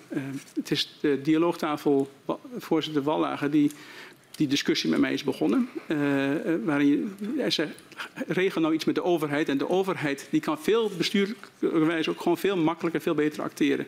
Op dit soort hele moeilijke uitdagingen. Want geloof me, deze wereld is super complex geweest. Uh, dat was een beter idee geweest dan, dan NAM er zo lang bijhouden. Want je krijgt altijd wrijving. En de uitdrukking is, zonder wrijving geen glans. Maar er is nul glans geweest in deze tijd in, in Groningen. Uh, die wrijving hadden we best wel zonder gekund. En ik heb u een aantal citaten voorgehouden die gaan over mails die ook voor een deel van uw afdeling legal komen. En ik hoor u daar anders op reflecteren of ook niet, geen herinnering aan hebben. Hoeveel zicht had u eigenlijk op nou ja, de juridische zaken bij, uh, bij NAM? En, en wat er dan heen en weer ging, of de meningen over wat er bij de arbiter speelde, of over bijvoorbeeld uh, een reden waarom misschien zo'n arbiter ook wel lastig was. We hebben uh, in ons, uh, onze directie, zal ik maar zeggen, regelmatig gediscussieerd over ook, ook algemene uitdagingen op dit punt, maar veel meer aan de beleidskant. U, u, weet en u heeft ook gesproken met de directeur aardbevingen die we specifiek hadden opgesteld, omdat het zo complex werd. Er moesten twee dingen gebeuren. Er moest een, een, een, een, vliegtuig in de lucht als het ware, moest voordat het ging landen, moest worden omgebouwd en er moest afstand worden genomen van nam in dit hele dossier. Dat was uh, een hele bewegelijke, complexe tijd. In algemeen hebben we gesproken over uh, wat wil je nou met zo'n arbiter en die, hele discussie die we eerder hebben gehad. we hebben ook nadrukkelijk gesproken over wat zijn nou de volgende stappen die je moet doen. Maar we hebben vooral gesproken over hoe kom je hier nu gewoon uit. Want dit gaan we gewoon nooit goed doen. Er gaan altijd dit soort brieven komen, er gaat altijd zorgen zijn, er gaan altijd mensen terecht, denk ik, voelen dat dat er hier iets niet loopt zoals ze zouden willen dat het loopt. En dat is wederom die NAM, ja, een soort van semi-overheid, uh, daartussen is gehouden. En dat hadden we gewoon niet moeten doen. Ja. Dat is maar, denk ik maar de mijn, echte... mijn concrete vraag was, in hoeverre had u zicht op wat er gebeurde bij de juridische afdeling? Want u reflecteert er heel anders op dan wat wij tegen zijn gekomen. Uh, de, de, de, qua mails die over en weer gingen, meningen of, of misschien wel het onder druk zetten, zoals de arbiter dat heeft ervaren. Of uh, uitspraken over dat, dat, dat de arbiter toch wel een lastig gremium is, omdat het voor NAM onmogelijk is om dan te bewijzen hoe schade ja. wel is. Dus dat, dat, was mijn concrete vraag. Van, ja, had u nou, goed en, zicht en, dus achteraf die, gezien? En dus die brieven, die, uh, ik quote er een aantal, die heb ik, uh, heb ik geen herinnering aan. Die zal ik dus niet gezien hebben. Uh, ik heb wel gehoord dat er discussie was over gaat die arbiter, werkt dat nou zoals we willen? het hele fenomeen wat u aangaf, dat de arbiter in het begin zeker, want later is dat bijgedraaid volgens mij, veel vaker de, de claimant gelijk gaf dan, dan nam is interessant. Je wilt weten waarom het is. Slaan Was dat niet omdat de, gewoon dus dat soort filosofische de discussies. van de bewijslast werd gehanteerd door de arbiter? Nou, in, in, daar hebben we net over gesproken. Mijn, mijn beleid was, de bedoeling was heel nadrukkelijk dingen laagdrempelig te maken. Daar was die arbiter welkom bij. Uh, als arbiters dan dit soort feedback geven. Uh, en die vraag is van hoeveel spreekt u erover? Heeft u er zicht op? Ik heb absoluut wel zicht gehad op wat voor structuren we gingen opzetten met de Nationaal Coördinator Groningen en met EZ om dit mogelijk te maken. Soms heb ik zelf aan tafel gezeten. Ik heb geen overzicht gehad over hele specifieke brieven zoals die u net hanteert. Wij um, hadden het een poosje geleden over de ruimhartige invulling van het schadeproces. Um, in de verzekeringsbranche is het vrij gebruikelijk dat het, uh, nou ja, hanteert men eigenlijk het uitgangspunt. Bij kleinere schades loont het niet om, uh, om onderzoek te gaan doen, kun je beter gewoon uh, uitkeren, dan ben je er vanaf. Dat, nou, je pakt je verlies, een, een, deel zal misschien onterecht zijn, maar het is simpelweg, de moeite, ja. het loont de moeite niet. Ja. Waarom heeft uh, NAM er nooit voor willen kiezen om het schadeproces voor kleine schade bijvoorbeeld zo in te richten? Uh, eerlijk gezegd hebben we dat wel. Uh, het probleem is een beetje dat je dat doet met een inschatting van uh, hoe werkt dat. En dan heb ik het niet over de financiële kant, dan heb ik eerlijk gezegd hoe valt dat. Heel specifiek, uh, ik heb in augustus 2016 bij de Provinciale Staten mogen discussiëren met, uh, met, uh, met, met, de leden van de Provinciale Staten. Daar kwam onder andere een voorstel op van kun je niet een WhatsApp-achtig idee hebben? Kun je dat mensen gewoon intikken van dit is de schade en dat je dat gewoon heel snel en makkelijk afhandelt. wij hebben dat meegenomen. Ik vond dat een goed idee en dat heeft heel erg de aard van wat u nu aangeeft. Met draagvlak draagvlak wordt niet bepaald wat goed is in Assen. Dat is nou eerlijk gezegd de discussie die we al eerder hebben gevoerd. Dat moet je vragen aan de mensen die dat betalen. Eigenlijk moet je er buiten zitten. Dus we hebben dat gesondeerd, dat idee, bij, uh, uh, bij burgemeesters. En die, die gaven ons de, het idee dat dat misschien wel een minder goed idee was. Dus je probeert dingen uit. We hebben heel veel dingen uitgeprobeerd. Tremor coins is een begrip wat u misschien in de notulen bent tegengekomen. Om mensen uh, die uh, aardbeving ervaren, voor de, gewoon voor de overlast, voor het feit dat je weer eventjes nadenkt van hé, hey, wat is dit? Voor, eh, nou, ongeacht schade, om, om, om dat te zeggen, nou, als je dit soort dingen meemaakt, dan staat er een vergoeding tegenover. Dat werd bijvoorbeeld op een gegeven moment toch benoemd als ja, je bent gewoon bezig de boel af te kopen. De, ongeacht schade natuurlijk. Ja, niet, niet hetzelfde als. Uh... Dus en dat was ook best een, een voorbeeld van dat je gewoon probeert gewoon dingen neer te leggen en uit te proberen, waarbij dan de spiegel voorgelegd krijgt van ja, dat kun jij wel vinden vanuit Assen, maar dat werkt bij ons helemaal niet zo. Ik heb het in de meest brede zin geprobeerd met gasdeling eh, in Nederland. Ik heb nadrukkelijk gewoon gezegd van eigenlijk vind ik het raar dat je in Groningen niet de situatie hebt dat de Groningen er gewoon een stuk kan mee profiteren van de, van de, van de gasbaten die worden gegenereerd. Uh, ook dat werd door heel veel partijen gezien als niet de passende oplossing om, om verder te gaan. Dat probeer je uit, dat sondeer je, je kijkt wat voor reacties je terugkrijgt. En op een gegeven moment kies je dan, je, pas je je koers aan als, als dat de feedback is. Dus eh, ik ben het helemaal met u eh, eens dat we dat eh, nog sneller hadden moeten doen. Maar ik maak er meteen een uitzondering op, dat hadden wij niet moeten doen. Dat, had, dat is ook weer een voorbeeld dat, dat uh, veel betrouwbaarder, veel beter is dan, ja. dan wanneer een privaat bedrijf doet. Vandaag stond vanmorgen in de krant, zag ik, de, de, aanpassing. Ja. Waar je ook tegelijkertijd ziet dat je gelijkheid en hoe je met gelijkheid van burgers omgaat. dat het een moeilijk, een, een, een, moeilijk ding is. Dus dat, dat, dat kan gerepareerd worden. Maar dat kan gerepareerd worden publiek gezien. Dat kun je heel moeilijk repareren als privaat bedrijf. Ik, dat, is gewoon, dat is gewoon een lastige. Dat, dat, dat het lastig is, is, uh, is een ding wat zeker is. Want je ziet ook, u had het net over de loop van 2016. Um, dan neemt de onvrede over het schadeproces toe. Um, mensen klagen dat er steeds minder uh, schade wordt toegekend. We zien het ook terug in de cijfers. In, uh, in de cijfers van NAM zie je een daling van 76% toegekende schade in 2015 naar 54% toegekende schade in 2016. Um, hoe verklaart u die afname, maar ook de afname in het gemiddelde uitgekeerde schadebedrag? Dat is moeilijk uh, om, om daar goede gedachten achter te krijgen. En dat komt door twee redenen. Ik denk dat de uh, goedgekeurde schades uh, in die tijd min of meer op peil bleven. Maar het was met name de niet goedgekeurde schades die groeiden. En daardoor dalen de percentages, zoals u, zoals u aangeeft. en we hebben ons afgevraagd, waarom zijn er nou zoveel meer schademeldingen?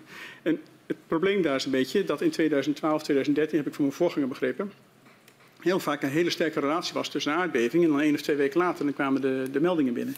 In 2015, 2016 was dat al lang niet meer zo. Dat was, dat die schademeldingen kwamen continu binnen. Dat kan heel goed zijn dat mensen gewoon pas een half jaar later ontdekken dat ze schade hebben. Of, uh, er kunnen heel veel verschillende redenen voor zijn. Maar het begon ook emotioneler te worden. De onrust nam toe, maar dat was ook omdat de onrust over gaswinning in het algemeen toenam. En ik denk eerlijk gezegd dat de tolerantie van mensen over, ja, maar dit, dit ga ik claimen. Of, hé, hey, mijn buurman heeft het geclaimd, waarom doe ik dat ook niet? Gewoon, gewoon minder werd. Ik vind dat heel, normaal. Dit, was, dit was niet een periode van één of twee jaar. Dit was de derde jaar, het vierde jaar, dat mensen gewoon in, uh, in, midden in aardbevingsuitdagingen zaten, van wat voor soort dan ook. Dus, dus mijn verklaring is ook wel een beetje geweest van, ja, dit, dit is meer een signaal uh, van, uh, van echte onvrede, van boosheid, van frustratie. Uh, en er zullen heel veel uh, schadebevingen tussen hebben gezeten die gewoon uh, ook naderhand wel gehonoreerd zijn met een betere schadeafhandelingsprotocol. Maar ik heb het ook heel erg gezien als, als, als, een, als een les voor ons om te kijken of we nog meer kunnen doen als het gaat om de onvrede die leeft. Als ik, een, als ik ontevreden ben met NAM, dan, dan, dan, dan, schrijf ik een boze mail of, of, of ik bel hem, dan, dan ga ik er niet een schademelding doen. Maar boosheid kan ook gewoon uh, het, het, het, algemeen zijn dat je op een gegeven moment denkt van moet je luisteren. Ik heb dit de eerste keer uh, oké okay, gewonnen, ja er gebeurt altijd dus wat, ik heb schade. En dat je de tweede keer zegt nee maar dat wil ik echt niet. Uh, en de derde keer weet je niet meer zeker, maar omdat iedereen claimt, claim jij ook maar. En ik denk dat 99, 100 procent, 99 à 100% van de mensen gewoon altijd op een hele juiste en terechte manier hebben gezegd van ik weet het niet, ik, ik, ik wil dat onderzocht hebben. Uh, maar de onrust dat voedt, was gewoon veel groter. En dat had niks te maken met, dat had misschien ook wat te maken met de schadeafhandeling. Maar ik denk in het algemeen dat mensen in 2016, 2017 meer klaar waren. Ja, dit, is, is een, een lang antwoord wat geen antwoord geeft op mijn vraag. Namelijk, hoe verklaart u die daling van 18% in een jaar? Is, dat, dat, is, is, dat, is dat toe onvrede? Ik, ik, zie die, die relatie niet lopen. Ik snap hem niet. Nee, ik kan er twee dingen over zeggen. En, uh, en kort dan, voor, voor u. Uh, de eerste is, ik denk dat het aantal toegekende schadingen, schade in absolute zin gelijk is gebleven. Dat met name het aantal schademeldingen, wat niet gehonoreerd is, wat niet aardgasgerelateerd werd beschouwd, is toegenomen. Dus, dus, ik denk dat dat een, een, een, een meer het verhaal is. En het tweede verhaal is dat het heel moeilijk, zo niet onmogelijk is om te duiden waar dat precies vandaan komt. Ik kan u wel één ding aan toevoegen. Derde, wij hebben nooit gestuurd op er moet meer of minder schade worden gehonoreerd. De, het, het, is wat het is. Dat is nou juist precies de hele idee van dat je op afstand die schade laat opnemen. U zegt wel um, in augustus 2016, precies die maand waarin u ook met de provinciale staten spreekt, uh, het vertrouwen in een van de contra-expertisebureaus op. Ja, dat een, klopt. Van de, een van de bureau, uh, ja. bureaus die beoordeelde. Ja. Waarom was dat dan? Dat was omdat uh, voor uh, bureaus die dingen kunnen beschouwen, uh, er simpele regels zijn of hoe je dat op een kwalitatief goed manier, een goede manier moet doen. wij zaten toen nog in de kwaliteitsbeschouwing en er waren één of twee bureaus, ik dacht dat het er twee waren in die tijd, die daar zelfs naar voorgestelde verbeteringstrajecten of coachingtrajecten of verduidelijkingstrajecten, geven het een woord, die, die, die daar niet van afweken. De discussie die wij in de Provinciale Staten hebben gehad is je moet, je moet goede bureaus hebben, maar de kwaliteitsbepaling die bepaalt wat een goed bureau is. Dat moet niet bij NAM liggen. Dat moet juist bij bijvoorbeeld de Nationaal Coördinator Groningen liggen. En daar ben ik het volkomen mee eens. Maar toch in diezelfde maand beëindigt u, of in ieder geval NAM, wel de, uh, het contract met een contra-expertisebureau dat juist relatief nou ja, hoge percentages sco scoorde voor de bewoners voor wie ze uh, aan de slag gingen. Ja, dat kan ik me voorstellen. Dus er zijn, uh, dat het hoge percentages zijn uh, die scoren. Uh, wij hebben gekeken naar hoe de aanpak van het contractexpertisebureau was. En wij vonden dat, en dat is de discussie in provinciale staten geweest en met name met Hans Alders ook geweest naar, naar de hand. Wij vonden dat dat gewoon een hele andere vorm van serviceverlening was dan de bedoeling van de, de, de, de derde partij die schade afhandelt. En waar we het allemaal over eens waren, is uh, eigenlijk moet je dat als NAM niet willen beoordelen. Dat moet je laten beoordelen door iemand anders. Dat is, dat is de stap daarna inderdaad. Ja. Maar nou is maar nog niet helemaal duidelijk wat nou precies het bezwaar was tegen het opereren van dat ene bureau. Uh, zonder in, op individuele gevallen in te willen gaan, uh, was, was denk ik het algemene bezwaar dat de derde contextexpertise werd gebruikt om een, een, een, een bouwversterking en vergroting. Uh, en, en van, maar dat zou je ook zo kunnen oppakken. En dan zou je dit er nog bij kunnen doen en dat er nog bij kunnen doen. Was. Dus, dus dit ging niet over de vraag van...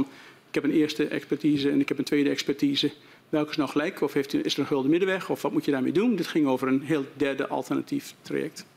Zo is het mij verteld in elk geval. Oké. Okay. Um, een onderzoek onder leiding van hoogleraar Tom Posmus uit uh, 2020 uh, geeft aan dat er wel een verband is tussen de mate van seismiciteit en het aantal schademeldingen. Namelijk, hoe meer bodembeweging, hoe meer meldingen. Tot zover logisch. Uh, maar hij wijst ook op een grillig patroon in die melding, omdat mensen, u zei het zelf ook al, de schade pas later ontdekken. Nou ja, ja. wanneer ze gaan behangen bijvoorbeeld. Of zich er, of zich er bewust van worden door, door aandacht in de media. Um, maar er staat tegenover dat ze ook zien dat gedupeerden juist zijn afgehaakt. Dus het omgekeerde van wat u net zei: van ja, de eerste, tweede keer doe ik niks, derde keer meld ik het wel. Kan ook, ja.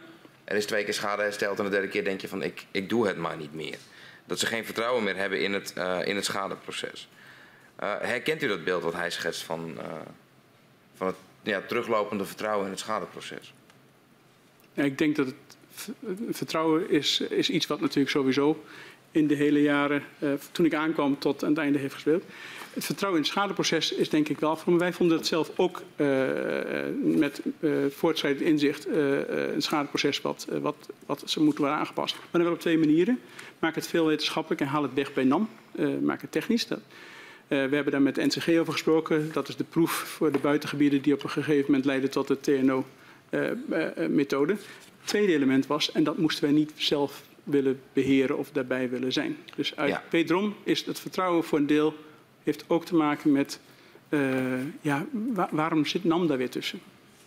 En daar komen we inderdaad straks nog uh, uitgebreid op terug over hoe, de, hoe in stappen nou ja, NAM steeds verder op afstand uh, komt. Um, heeft het, zag u voor uzelf persoonlijk ook een rol weggelegd voor, om, om bij schadegevallen bij te springen wanneer mensen er geen vertrouwen meer in hadden? Nee. U heeft ook um, heeft u wel eens geprobeerd om gedupeerden ervan te overtuigen een procedure te voorkomen? Nee. Oké, dank u wel. In het kader van het aanvullend bestuursakkoord kondigen betrokken gemeenten, provincie Groningen en minister Kamp in februari 2015 de komst aan van een nieuwe organisatie, de Nationaal Coördinator Groningen. Dat is al vaker gevallen, de NCG. Ehm, de Nationaal Coördinator moet zorgen voor meer publieke regie op het schade- en versterkingsdossier. In hoeverre deelde u die wens voor publieke regie? Ik uh, deelde die wens heel erg, uh, omdat dat uh, een een belangrijke stap, maar vooral een noodzakelijke stap was om uh, de uitdagingen die uh, in Groningen lagen aan te pakken. Waarom? Omdat heel veel uitdagingen gepaard gingen met wat het doet met mensen, wat er gebeurt achter de voordeur, met hoe het in, past in de straat of in de wijk of in het dorp, hoe het zit met vergunningen, met toegang. Uh, gelijke monniken, gelijke kappen. Uh, dus er zaten gewoon heel veel dingen bij die, uh, die NAM nooit zou kunnen doen. En hoe moest dan die, die publieke regie eruit komen te zien volgens u? Ehm, de publieke regie, daarvan had ik nadrukkelijk het idee dat dat een, een stap terug. Ik vond het belangrijk dat, die, dat de regiepartij gewoon zou helpen, zou steunen, zou accommoderen met wat er waar zou gebeuren als het gaat om schadeafhandeling in eerste instantie, maar met name ook versterking. Daar regie op voeren. Ja. En in juni 2015 wordt Hans Alders benoemd tot NCG. Wat betekende eigenlijk die komst van de NCG voor de positie van de NAM? Um, ik vond dat, dat NAM in staat zou stellen om een stap terug te doen. Uh, en uh, met name als het gaat om het ontwikkelen van regelingen, als het gaat om het maken van plannen, die, die de versterking zouden, mogelijk zouden maken, om daar een, ja, meer, meer ruimte te geven, gewoon meer, meer leiding te, te nemen. voor ons was het belangrijk dat die hele moeilijke dilemma's van versterken, niet onze competentie, CVW misschien wel, schadeafhandeling, niet onze competentie, CVW misschien wel, zouden worden gekaderd in een structuur uh, waar uh, Hans Alders in dit geval en zijn team een groot verschil zouden kunnen maken. Wij zagen gewoon dat we dat nooit gingen halen. Dat, zei, dat is gewoon niet NAM's ding. En, en, hoe verhoudt dan die regierol van de NCG zich tot NAM's privaatrechtelijke aansprakelijkheid? Dat, dat was een, een, een, uitdaging. Er waren twee uitdagingen, denk ik. de regierol was nadrukkelijk een regierol. dus die was in die zin beperkt dat de, eh, de doorzettingsmacht, eh, de middelen die de NCG had, eh, er niet waren. het tweede was dat de uitdaging van de NCG heel nadrukkelijk een bredere uitdaging was. Het ging over economische verbetering, duurzaamheid, leefbaarheid en versterken en dat soort elementen. Dus het was veel breder. en, en met name dat eerste punt, dat de verantwoordelijkheid, uiteindelijk de aansprakelijkheid bij NAM zou blijven, uh, is iets wat uh, op een gegeven moment ook is gaan schuren. Ja. Dus de, de verhouding, de regierol NCG tot NAM's privaatrechtelijke aansprakelijkheid is er een van schuren? Nee, nu begrijp ik het niet. Nou, ik vroeg u heel concreet, hoe verhoudt de regierol van de NCG zich tot NAM's privaatrechtelijke aansprakelijkheid? En u komt daar dan in het laatste zin op terug van, ja, dat is gaan schuren met nee, die privaatrechtelijke wij hebben, wij hebben nooit, uh, uh, ik denk een groot dilemma is geweest dat wij als NAM altijd aansprakelijk zijn gebleven voor uh, individuele elementen die in de plannen van bijvoorbeeld de NCG, maar ook anderen naar boven kwamen. dus de privaatrechtelijke aansprakelijkheid is altijd bij ons blijven liggen. En over welke individuele elementen heeft u het dan? Ik heb het over huizen versterken, ik heb het over hoe je schade afhandelt, ik heb het over hoe je ruimhartigheid inbouwt in een schadeprotocol, dat soort zaken. In een vergadering van het College van Beheer Maatschap, die eh, plaatsvond in februari 2015, wordt stilgestaan bij het plan om een Nationaal Coördinator Groningen op te richten en een aanvullend bestuursakkoord uh, op te richten. En het aanvullend bestuursakkoord dat is ges gesloten. In de notulen staat dat u het mogelijk maken van een publieke regie toejuicht, daar hebben we het net over gehad.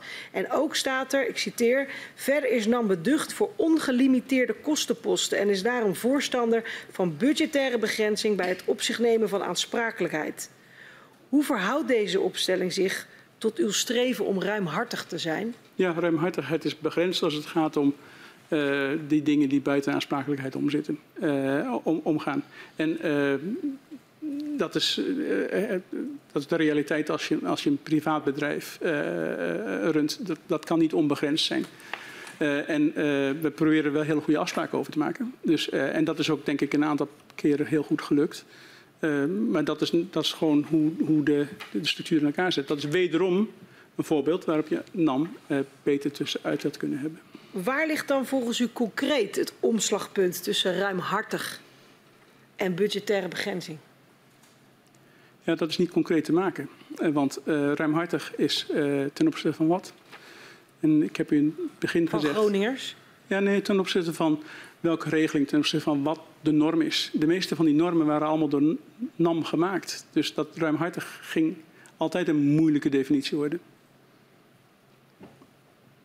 Maar u deed wel een poging om het te zijn, heeft u eerder aangegeven. U deed wel een poging om? Om ruimhartig te zijn. U zou, ja, vindt ook dat, dat de NAM ruimhartig is geweest. Ik denk dat... Dus u had daar zelf al in, in uw hoofd, is, is, is dat begrip ruimhartig concreet? En als iets helemaal concreet is, dan is het de budgettaire begrenzing... waar ook percentages voor worden aangegeven. Dus dan valt er toch wel iets concreets te zeggen over waar een grens ligt. Iets, iets specifieker dan wat u nu doet de grens, daar toen naar nee, de, de, grens is altijd heel moeilijk te, te, bepalen als het gaat om dingen als uh, ruimhartigheid. Wat je probeert te doen is uh, degene die echt schade heeft uh, helpen door iets extra's te doen. Door nog wel een plus te geven daar waar dingen niet, niet, niet zijn gegaan zoals ze zouden moeten gaan. Ik vind het altijd heel moeilijk om dat in een percentage uit te drukken. Als je nou probeert gewoon regelingen op te zetten die buiten de aansprakelijkheid omgaan, maar die je wel vindt dat nodig zijn, dan spreek je zo'n regeling als privébedrijf in principe af voor een bepaalde hoeveelheid tijd, voor een bepaalde hoeveelheid budget. Zo, zo, zodat je ook kunt zien of dit helpt, of, je wat, of extra nodig is, of dat het, ja. dat het de plank mislaat. Dat soort elementen. Dat, snapt u dan dat als ik in een Shell-memo tegenkom van begin 2016, waar staat dat NAM in 2016 van plan is om de kosten van onder meer schadeherstel flink terug te dringen, dat ik dan denk, ja, dat heeft niks meer met ruimhartigheid te maken als dat gewoon de doelstelling is? Ik denk dat het een. Uh, een. Het is een plan. Ja, het is een. Uh, het, ik herken me niet helemaal in, die, in dat citaat. Dat is even de struikeling die ik heb.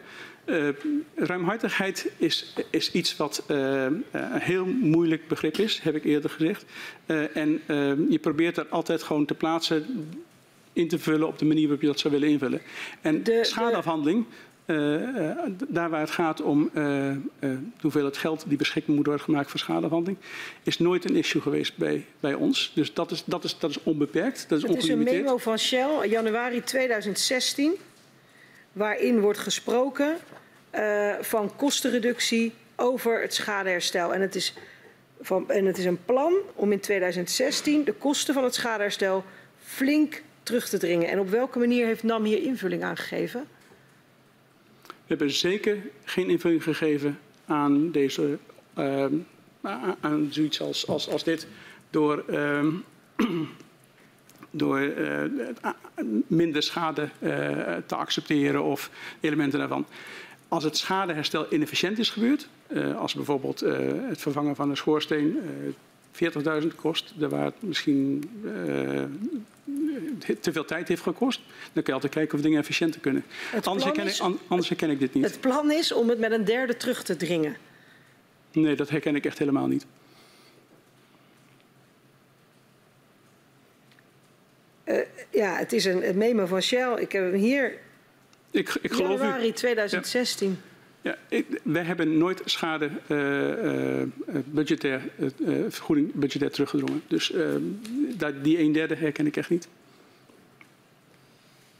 Het is, hij is opgesteld door Andy Brown. Hij gaat over, in dit memo staat dat de Groningen Asset in 2015 in waarde is gedaald.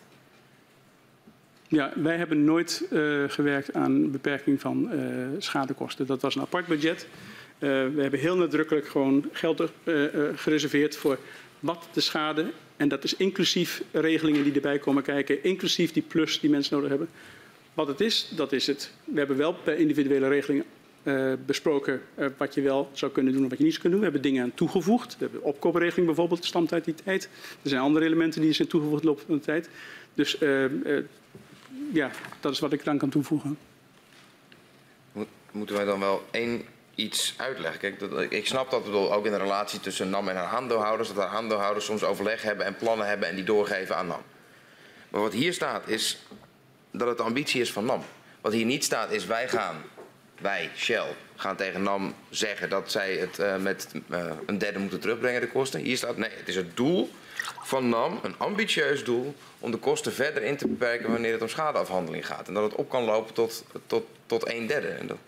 Ja, de manier waarop wij daar invullingen hebben gegeven uh, is nadrukkelijk kijken of je op één of twee plaatsen nog efficiënter kunt zijn.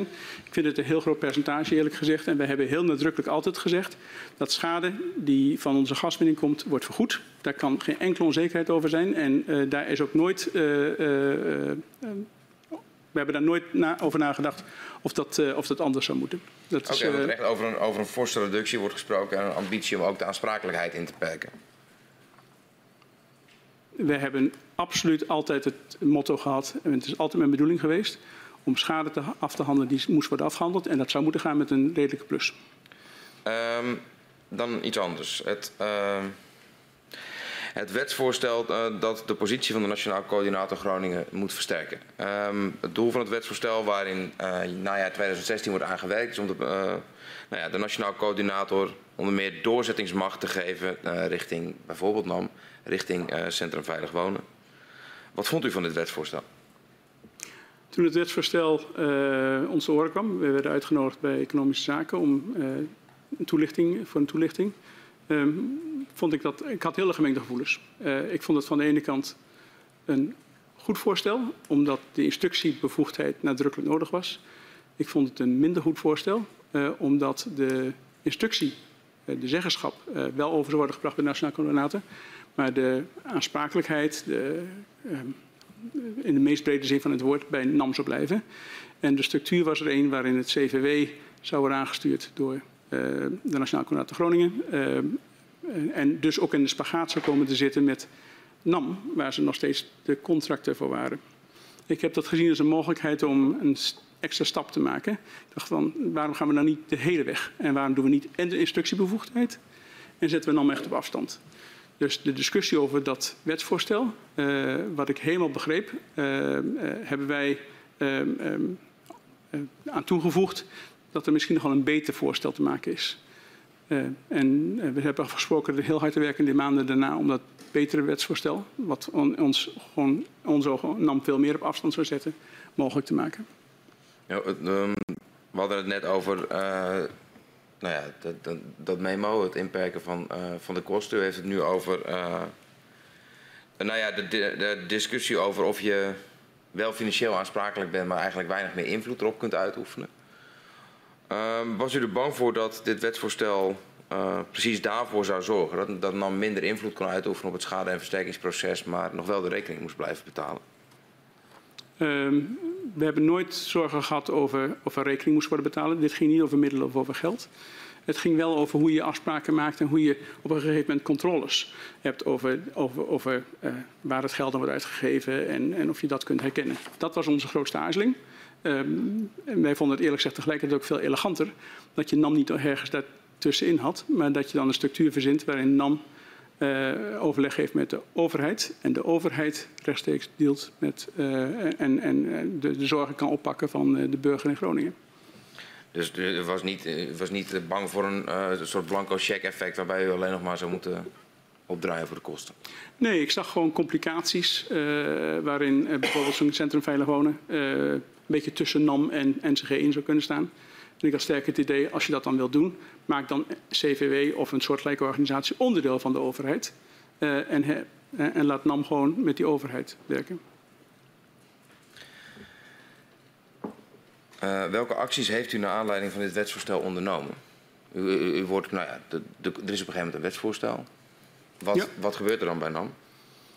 Nou, wij hebben gedacht van kunnen we dit nou niet als een extra stap doen? Kunnen we nou niet gewoon NAM ertussenuit krijgen door een team op te, op, uh, hierop te zetten dat heel nadrukkelijk een alternatief wetsvoorstel uh, uh, heeft proberen te maken met NCG. uh, met EZ. zodat we ehm, de minister in elk geval de mogelijkheid konden geven om een keuze te maken tussen het oorspronkelijke idee of het alternatief. Maar in, in voorbereidende notities van NAM merken wij dat de, um, de, de weerstand wel dieper zit. U zegt nu, wij wilden eigenlijk een stap verder gaan. Maar wat, wat wij lezen is dat NAM het gewoon niet acceptabel vond om op deze manier, uh, nou ja, eigenlijk, uh, om het maar even zo te zeggen, niks, niks kon kiezen wat op het menu stond, maar uiteindelijk wel het etentje moest betalen. Nee, ik heb dat echt anders gevoeld. We hebben heel nadrukkelijk samengewerkt met alle partijen. Gewoon, er is ontzettend intens gewerkt aan iets wat volgens mij voor de Groningen gewoon uiteindelijk een betere situatie zou zijn. Eh, met NAM meer op afstand. Uh, we hebben dat in, in goede samenwerking gedaan en zijn uh, gekomen tot een, tot een alternatief voorstel in maart, februari misschien, daar rond, rond die tijd. Maar die, die, die, die voorbereidingsnotities die, die, worden toch met een doel geschreven, neem ik aan. Dat, daar, daar staat toch de positie van NAM in gemarkeerd. Op het moment dat wij daar, daar, lezen dat zij het niet acceptabel vinden om met deze wet aan de slag te gaan, juist vanwege de angst op een soort onbeperkte aanspraak. Nou, ik denk eerlijk gezegd dat het veel beter is. Dat je nog beter voorstel doet. Die die, die, dat, dat, dat, weet ik, dat heeft u gezegd, maar dat is niet mijn vraag. Mijn vraag is, hoe, hoe kan het dan dat, wanneer u dat zo anders voelt... nam wel allerlei memo's schrijft over dat ze dit niet kunnen accepteren. Dat, dat, dat het op, op alle mogelijke manieren in verzet moet nou, worden ik denk dat, tegen ik, deze wet. Ik, denk dat dat scherpe taal is. Uh, Zeker. Ik, ik, denk dat het een fundamenteel uh, probleem was. Dat uh, wij als privébedrijf onder instructiebevoegdheid zouden worden geplaatst... maar wel de aansprakelijkheid zouden houden. Wij vonden daar een, dat een alternatief een beter idee was. Dus uh, met de scherpe bewoordingen misschien, maar we hebben nadrukkelijk geprobeerd dat alternatief te presenteren. En het was ook ons heel duidelijk dat de wet in principe doorging zoals die aansprankelijk was bedoeld. Tenzij iemand dat een beter idee vond en dat moest dan wel op tijd gebeuren. Dat, ehm, maar we hebben al, nou ja, we zijn, even kijken, anderhalf uur bezig of zo. We zijn al een paar keer op een moment gekomen dat u vooruit verwijst naar, naar deze gesprekken. Dat zegt ja, maar wij wilden eigenlijk, tuurlijk, dit ging misschien niet goed. Eigenlijk moesten we er gewoon meer op afstand, meer op afstand. Meer op afstand gezet worden. Maar elke keer op het moment dat wij voorstellen zien passeren, waarin dat langskomt, dan is de eerste reactie van nou ja, maar niet zo. We willen niet zo op afstand gezet worden. Het eerste voorstel was nadrukkelijk niet op afstand. Dat was erbij betrekken. Uh, wij wouden juist op afstand. Dus het... Centrum Veilig Wonen was al enige afstand. Dat, dat is het eerste stapje. Maar eh, door heel veel mensen, en u heeft dat ook zelf uh, uh, aangegeven, werd dat niet als, als genoeg ervaren. Dat was nog te dichtbij, de, de vingers in de pap. Wij vonden het helderde voor de Groningen. Dat hebben we nadrukkelijk ook in allerlei feedback zo gehoord. Om echt op afstand te komen. Dus wij proberen het wetsvoorstel te verbeteren door die volgende stap te maken. En wanneer wij indrukken lezen zoals dat het voelt alsof de, uh, de, de, eigen portemonnee uit handen gegeven wordt, dan correspondeert dat niet met hoe u in die uh, nou, discussie stond. Niet de eigen portemonnee, wel de, wel de controle erover. Je kunt, je kunt als een bedrijf, een privaatbedrijf, kun je niet alle controle weggeven zonder dat je een idee hebt over hoe dat precies wordt gereguleerd. Dat is helaas de zakelijke kant van dit soort uh, geschillen. Je kunt dat oplossen je kunt het oplossen door uh, dan echt de volgende stap te maken, door een fonds op te richten, zoals dat bijvoorbeeld in 2018 is, is, is gebeurd. Ja. En dit was onze, uh, onze eerste stap om dat mogelijk te maken. Er komen uiteindelijk dan gesprekken aan om op zoek naar een alternatief voor dit wetsvoorstel, de NAM op afstand gesprekken. U had het al eerder al over. Werden die ook op initiatief van NAM gestart, die gesprekken? de NAM op afstand discussie, zoals dat met EZ werd besproken, het was eerlijk gezegd in dezelfde vergadering als waar de instructie uh, werd, uh, werd besproken. Dus dit is het alternatief tot, tot, die wet. Daar praten we nu al de hele tijd over. Ja, precies. Ja. Het was het alternatief wat NAM op tafel legde voor dit wetsvoorstel. Ja. Um, uiteindelijk uh, gaat het wetsvoorstel um, van tafel. Want je zou kunnen zeggen, NAM had succes met het voorstel wat zij gedaan hebben. Um, ik uh, zo, oh, sorry, ik dacht dat, dat u wat bezwaar had tegen de manier waarop ik het formuleerde. Ik, succes vind ik altijd een heel moeilijk uh, ja, woord. Dat uh, herken ik niet. we hebben nadrukkelijk geprobeerd twee alternatieven, een, een alternatief ja. te maken. het oorspronkelijke wetsvoorstel had natuurlijk ook heel veel invloed op andere partijen, bestuurlijke partijen in, in de regio dat heeft zijn eigen koers gelopen. Hoe dat is gegaan, weet ik niet. We hebben uiteindelijk nooit. Hoe u dat? Wat, wat, wat, bedoelt u met dat had een eigen dynamiek in de regio? Uh, ik heb niet precies overzicht wat er is gebeurd met de instructiewet en de discussies daarom. Juist. Uh, ik heb wel een beeld over wat er met NOAA is gebeurd. Dat hebben we proberen uh, af te maken.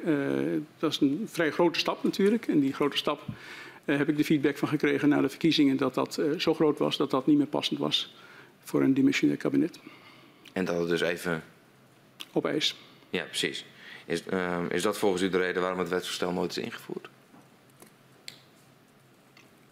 De reden waarom het wetsvoorstel wat wij hebben proberen te ontwikkelen als een verbeterde stap van de instructiewetgeving, heb ik van begrepen, is niet ingevoerd omdat het toch wel een hele grote stap zou zijn. Dank u wel. In die tijd. We zijn al uh, inmiddels ruim anderhalf uur bezig. Ik stel voor dat we even pauzeren. Ik verzoek de griffier om u en uw uh, steunverlener even naar buiten te begeleiden. En dan gaan we over een kwartier uh, verder.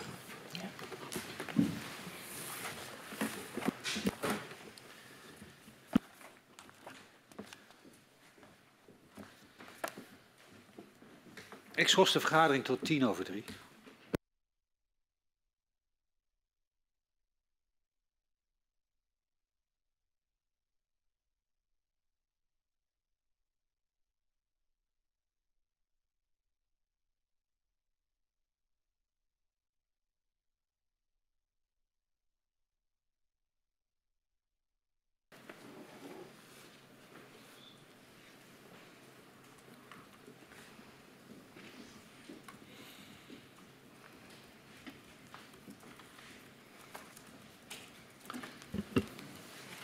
We gaan weer verder en ik geef het woord aan mevrouw Katman.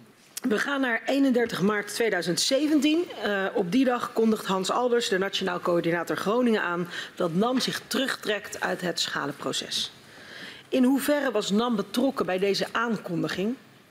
Uh, NAM was helemaal betrokken bij het uh, overgaan op een andere manier van schadehandeling. Dus helemaal. Had u dan ook contact gehad met Alders over deze aankondiging?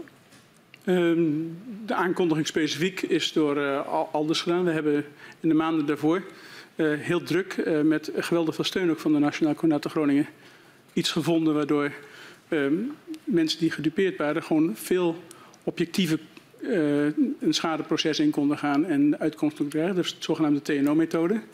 Wij vonden eigenlijk ook in de, in de spirit van zoals dat nam op afstand, waar we net voor de pauze over spraken. Dat kon worden geïmplementeerd, dat we dit ook zouden willen implementeren. Dus die methode die is uh, in gezamenlijkheid ontwikkeld, uh, met een grote rol van de Nationale Coördinator Groningen. En wij vonden het een mooie stap om, uh, om dan uit het schadeprotocol, het schadeproces te stappen. Dus als ik u vraag van hoe verhield deze aankondiging zich tot de gesprekken over NAM op afstand, de NOAA-gesprekken waar we het zojuist over hadden, dan zegt u eigenlijk van dit lag volledig in lijn. Ja, dat paste er in mijn beoordeling goed in. Uh, en ik denk dat het een goede stap voorwaarts was voor de mensen die graag meer objectieve schadebeoordelingen zouden willen hebben. Dus het was een stap naar objectieve uh, schadebeoordelingen ja, volgens, uh, volgens u. Welke afspraken lagen er tussen NAM en Alders van voor 31 maart over hoe het nieuwe schadeproces moest worden ingericht?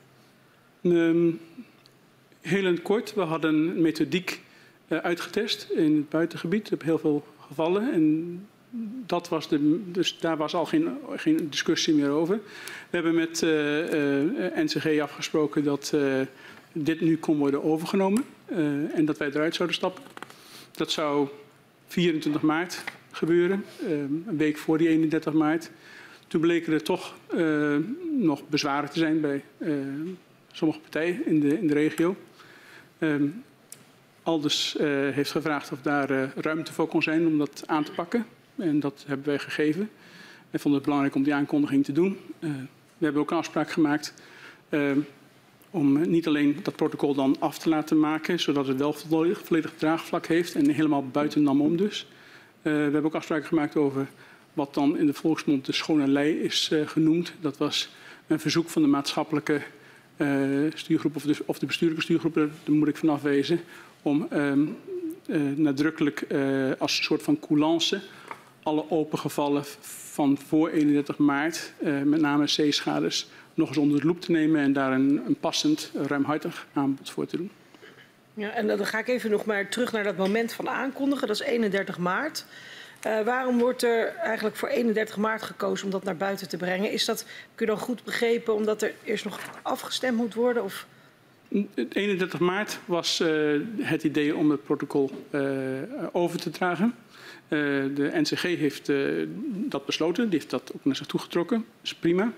Vandaar ook de aankondiging van de NCG. Ehm, de twee randvoorwaarden waren, er moet nog iets worden gedaan aan het protocol om het draagvlak te verbeteren. Dat heb, is nadrukkelijk gebeurd, of die pogingen daartoe zijn nadrukkelijk gebeurd buiten NAMOM. Uh, daar weten we ook niet zo gek veel van.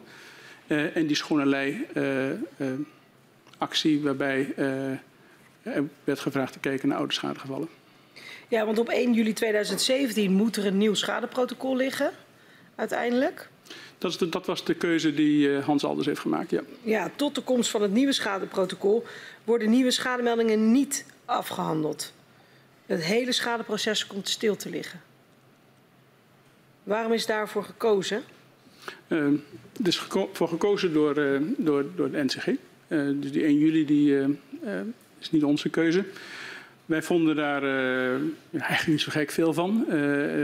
ik had sterk het idee dat het protocol aanpassen, zodat het een breder draagvlak had, een kwestie van weken was. En dat korte oponthoud, uh, maar dan wel met meteen beginnen, vers beginnen, fris beginnen, uh, vond ik niet onlogisch. Uh, mijn collega Katman vroeg net waarom ervoor gekozen is om het nieuws op 31 maart naar buiten te brengen. Um, op 31 maart komt ook uh, de uitkomst van de zogenaamde proef buitengebied van Centrum Veilig Wonen naar buiten. Dus de proef die zij gedaan hebben om te kijken in hoeverre schades die aan de rand van het contour liggen, ook door aardgaswinning kunnen zijn veroorzaakt. Hun ehm, de uitkomst van die proef, die onder andere door ingenieursbureau Witteveen en Bos wordt gedaan, is nee. Het is geen aardwinningsschade, uh, aardgaswinningsschade die, uh, ja, die, die in deze huizen zit. In hoeverre is er over gesproken dat deze twee dingen tegelijkertijd naar buiten gebracht uh, moesten worden? Daar heb ik geen herinnering aan. zult u aan de heer Alders moeten vragen, die ook natuurlijk gewoon ja, daar de regie over voerde. Vond ik ook helemaal prima. Maar er is Ik heb wel begrepen dat de discussie daarover uh, een van de drempels was, of een van de dingen was waar uh, de bestuurlijke partijen nog verder over zouden spreken. Van hoe, uh, hoe, hoe, nemen we dat nou mee? dus, hoe nemen maar, we niet, dat nou? niet, maar niet buiten ons, niet, niet in mijn, kan, heb ik geen overzicht over. Maar hoe bedoelt u, hoe nemen we dat dan mee? Ik heb begrepen dat ehm, ehm, er ehm, hoe, hoe, de lessen of hoe elementen uit het eerder uitproberen van die methode een element konden zijn in hoe het uiteindelijke schadeprotocol eruit moest zien. Maar naar u weten was het naar buiten brengen niet iets wat samenhing? Nee, er zat geen agenda achter. Nee, precies. Um, nou, u zei het net zelf al, het lukt niet om voor 1 juli 2017 een nieuw schadeprotocol uh, te hebben. Uh, waarom niet? Dat zult u aan de heer Alders moeten vragen. Uh, want wij waren daar nadrukkelijk op afstand van. Dus wij hebben ons niet bemoeid met die discussie. Ik was er wel in geïnteresseerd. Ik heb ons een keertje een vraag gesteld van hey, waarom loopt het nou uh, niet zo goed? Uh, er kwam volgens mij een eerste concept uit en ergens pas na 1 juli, maar dat, midden juli denk ik. Uh, dus dus wa waarom, dat zult u aan iemand anders moeten vragen. Nou ja, het is niet alsof dan daar helemaal geen betrokkenheid bij had. Voor nou, 1 juli ligt er al een concept, dus dat was voor 1 juli, maar dat goed, dat doet er niet zo heel veel toe. En NAM reageert zelf. Wij vinden de rijkwijde van dit conceptprotocol te breed. Wij vonden het conceptprotocol, wat er in maart lag, uh, een prima conceptprotocol om mee verder te gaan. Uh, wat er precies is bediscussieerd en is aangepast in de maanden daarna, zult u andere mensen over moeten bevragen, want daar hebben we juist afstand van genomen. Dat protocol is op een gegeven moment wel bij ons teruggekomen, omdat het uiteindelijk gefinancierd moest worden. Uh, en toen bleek het blijkbaar uh, dusdanig veranderd dat daar toen discussie over is ontstaan in juli, augustus zal dat zijn geweest. Want u vond de rijkwijde te breed? Ik herinner me twee elementen van zorg daar. Het allerbelangrijkste was dat uh, daar waar deze methode juist heel objectief, het gebruikte het woord expres, uh, voor de Groningen duidelijk maakte van als het is, dan wordt het herkend. We gaan eindelijk af van de persoonlijke beoordeling van A, B of C schades. Uh, maar dat werd een beetje verweven met uh, elementen van uh, ruimhartigheid, extra's die zouden kunnen worden afgewikkeld. En het verlies van die causaliteit was denk ik het fundamentele discussiepunt in die tijd. Dus het bezwaar van NAM zat hem bij het verlies van causaliteit. Dus dan, dan, u, moet, u moet me corrigeren wanneer ik het uh, verkeerd samenvat. Uh, het nieuwe schadeprotocol zou heel strak moeten sturen op uh, duidelijk voor de Groninger. Als het aangetoond is de relatie, dan, gaan, dan gaat het vergoed worden. Ja. Um, en die extra's, dat, dat, dat, dat, dat, daar liep het fout voor NAM. Dat, dat vond men te... Vond die, wij vonden, zoals ik het heb begrepen, want we hadden een aardbevingsafdeling in uh, NAM. En uh, dit is uh, vooral ge, ge, begeleid door mijn aardbevingsdirecteur. -hmm. Begeleid in die zin dat hij daar weer met in discussie kwam. Maar dit, de, het belangrijkste punt wat ik me daarvan herinner is dat er is geen probleem met ruimhartig zijn. Het is geen probleem met de TNO-methode, maar als je die twee met elkaar vermengt en als je dus de causaliteit verliest, het is niet helemaal duidelijk, je krijgt een vergoeding, maar is minder duidelijk of dat veroorzaakt wordt door gaswinning, dan, uh, dan open je een, een, een, discussie waar uiteindelijk uh, de mensen, met name in het centrum van het gebied, die het meeste last hebben van de aardbevingen, uh, niet, niet, niet, niet vrolijker van gaan worden. Dus wij vonden het belangrijk om een methode die nadrukkelijk was ontwikkeld buiten NAM, om die in elk geval zuiver te houden. Maar dat is toch altijd het probleem met ruimhartigheid? Je kunt het ook ernaast doen. Je kunt een afspraak maken. We hebben later in, de, uh, in het jaar zijn we in discussie gekomen met, uh, met Groningen bestuurlijke partijen. Uh, ja. en, en daar is eerlijk gezegd hetzelfde protocol gebruikt. Met en misschien nog wel veel meer ruimhartigheid als je dat wilt meten in wat voor extra's zijn er meegenomen in het pakket. Maar niet met elkaar vermengd. Ja, u, u, verwijst inderdaad al naar die gesprekken. Uh, op wiens initiatieven vinden die gesprekken tussen, tussen NAM en de provincie plaats? Nou, ik heb begrepen, was er een algemene zorg in de regio dat uh, 31 maart stoppen. Dat is ja. het makkelijke deel van het verhaal. Maar dan bouwt langzaam maar zeker die, uh, die, die aantal schadegevallen zich op. Je, je, zal maar in Slochter hebben gewoond en 27 mei die, die aardbeving ja. hebben gehad. En je krijgt half juli of zo, mocht, mocht je geloof ik je naam en je adres opgeven. Uh, en voor de rest was het niet duidelijk wat ermee ging gebeuren. Ik vond dat een onhoudbare situatie. Uh, maar uh, wij werden benaderd door de provincie, zoals mij is begrepen. En de vraag was eigenlijk van, ja, de overheid wil, ziet hier ook zorg in. Wij hebben een zorgplicht ja. als het gaat om schadeafhandeling. we zitten blijkbaar in een impasse. zullen we kijken of, of, we dit dan op een andere manier kunnen doen dan de manier die in augustus niet lukte. Wat is er besproken tijdens die gesprekken? Concreet? Weet ik niet precies. Ik heb nadrukkelijk het idee gekregen uh, van mijn mensen dat er is gesproken in eerste instantie over, over het protocol, of dat op een andere manier zou kunnen. Ik heb begrepen dat daarna uh, bredere elementen zijn toegevoegd, versterking, extra elementen in, in, in regelingen. zelfs eerst de hele primaire gedachte over waardevermindering, meen ik me te herinneren. Ja. dat is besproken. Um, nou is er iets opvallends aan die gesprekken. Namelijk, de Nationaal Coördinator Groningen is er niet bij betrokken. Die heeft wel het, uh, het schadeprotocol. Uh, nou ja, hij kondigt aan dat u uit het schadeproces stapt. Vervolgens moet er in gezamenlijkheid een nieuw protocol gevonden worden. Maar hij is de grote afwezige bij die gesprekken. Hoe komt dat? Zult u ook anderen moeten vragen?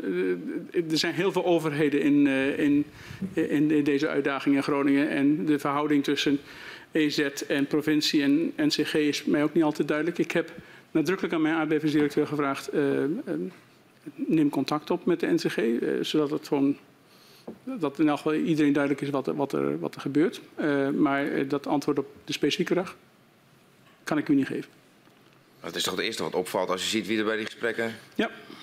Heeft u van uw directeur nog teruggehoord of hij dat heeft laten weten aan, was, ja, hij heeft het laten de NCG? Weten. Absoluut. Dus de NCG was op de hoogte dat er nou ja, buiten hem gesprekken dus gevoerd ik werden? Denk, ik denk niet vooraf, maar op een gegeven moment is er absoluut over gesproken. Zoals mij dat vertelt. Um, 8 januari 2018 vindt dan de, uh, de beving van Zeerijp plaats en dan ligt het schadeproces nog steeds stil. Um, en op 31 januari kondigt minister Wiebes aan dat er een nieuw protocol ligt uh, schadeafhandeling wordt dan publiekrechtelijk georganiseerd. Uh, NAM zal alleen nog aan de achterkant betrokken zijn om de kosten te betalen. Um, en er wordt een betalingsovereenkomst opgesteld tussen NAM en het ministerie van EZ. Um, op welke manier is NAM betrokken geweest bij dat nieuwe schadeprotocol dat tussen Zeerijp en eind januari ontstond? Um, Ik heb het sterke idee dat, dat, dat dit vooral in januari activiteit was. Ja. Daar zijn wij bij betrokken geweest, omdat je bij de achterdeur uh, goed moet regelen, om uw woorden te gebruiken, wat er aan uh, de voordeur nodig is aan, uh, aan, aan middelen.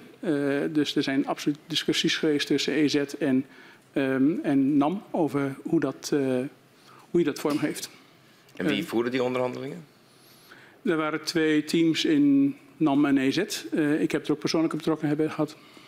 Dat, en dan schuift u dan soms aan, of hoe moet ik dat voor me zien? Of? Ik denk dat het heel veel op afstand is geweest, telefonisch. En uh, dus aanschuiven is een beetje minder letterlijk. Nee, precies.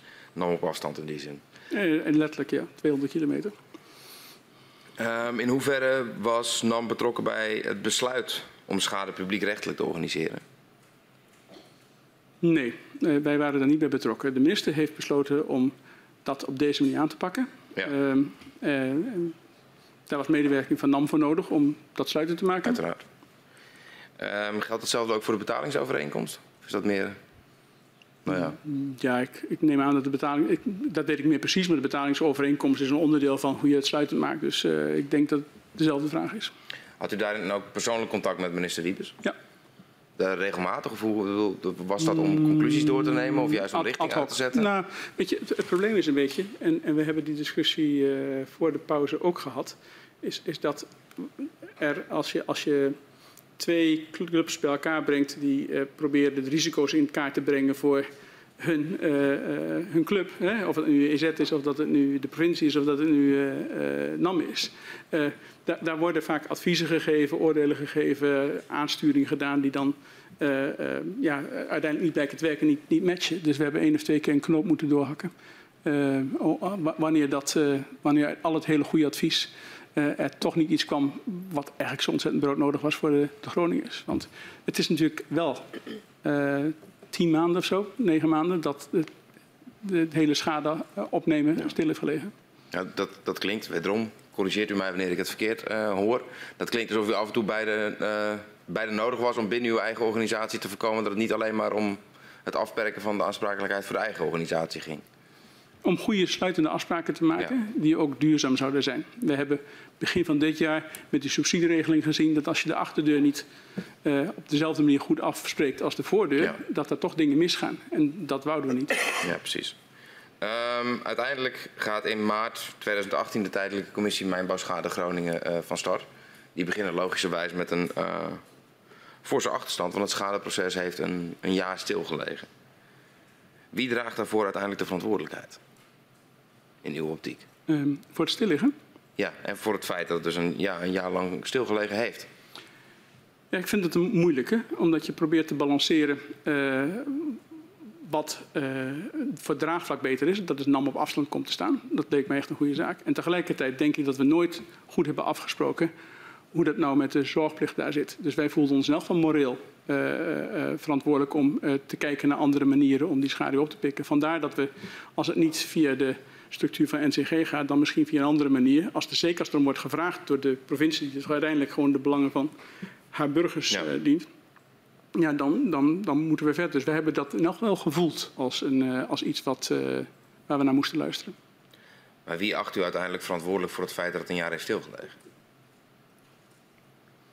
Mijn verwachting was dat het helemaal niet stil zou liggen, 24 maart. Ja. Dus ik denk dat er tussen die datum en, en, en januari veel discussies, veel uh, uh, andere meningen hebben plaatsgevonden buiten ons zicht.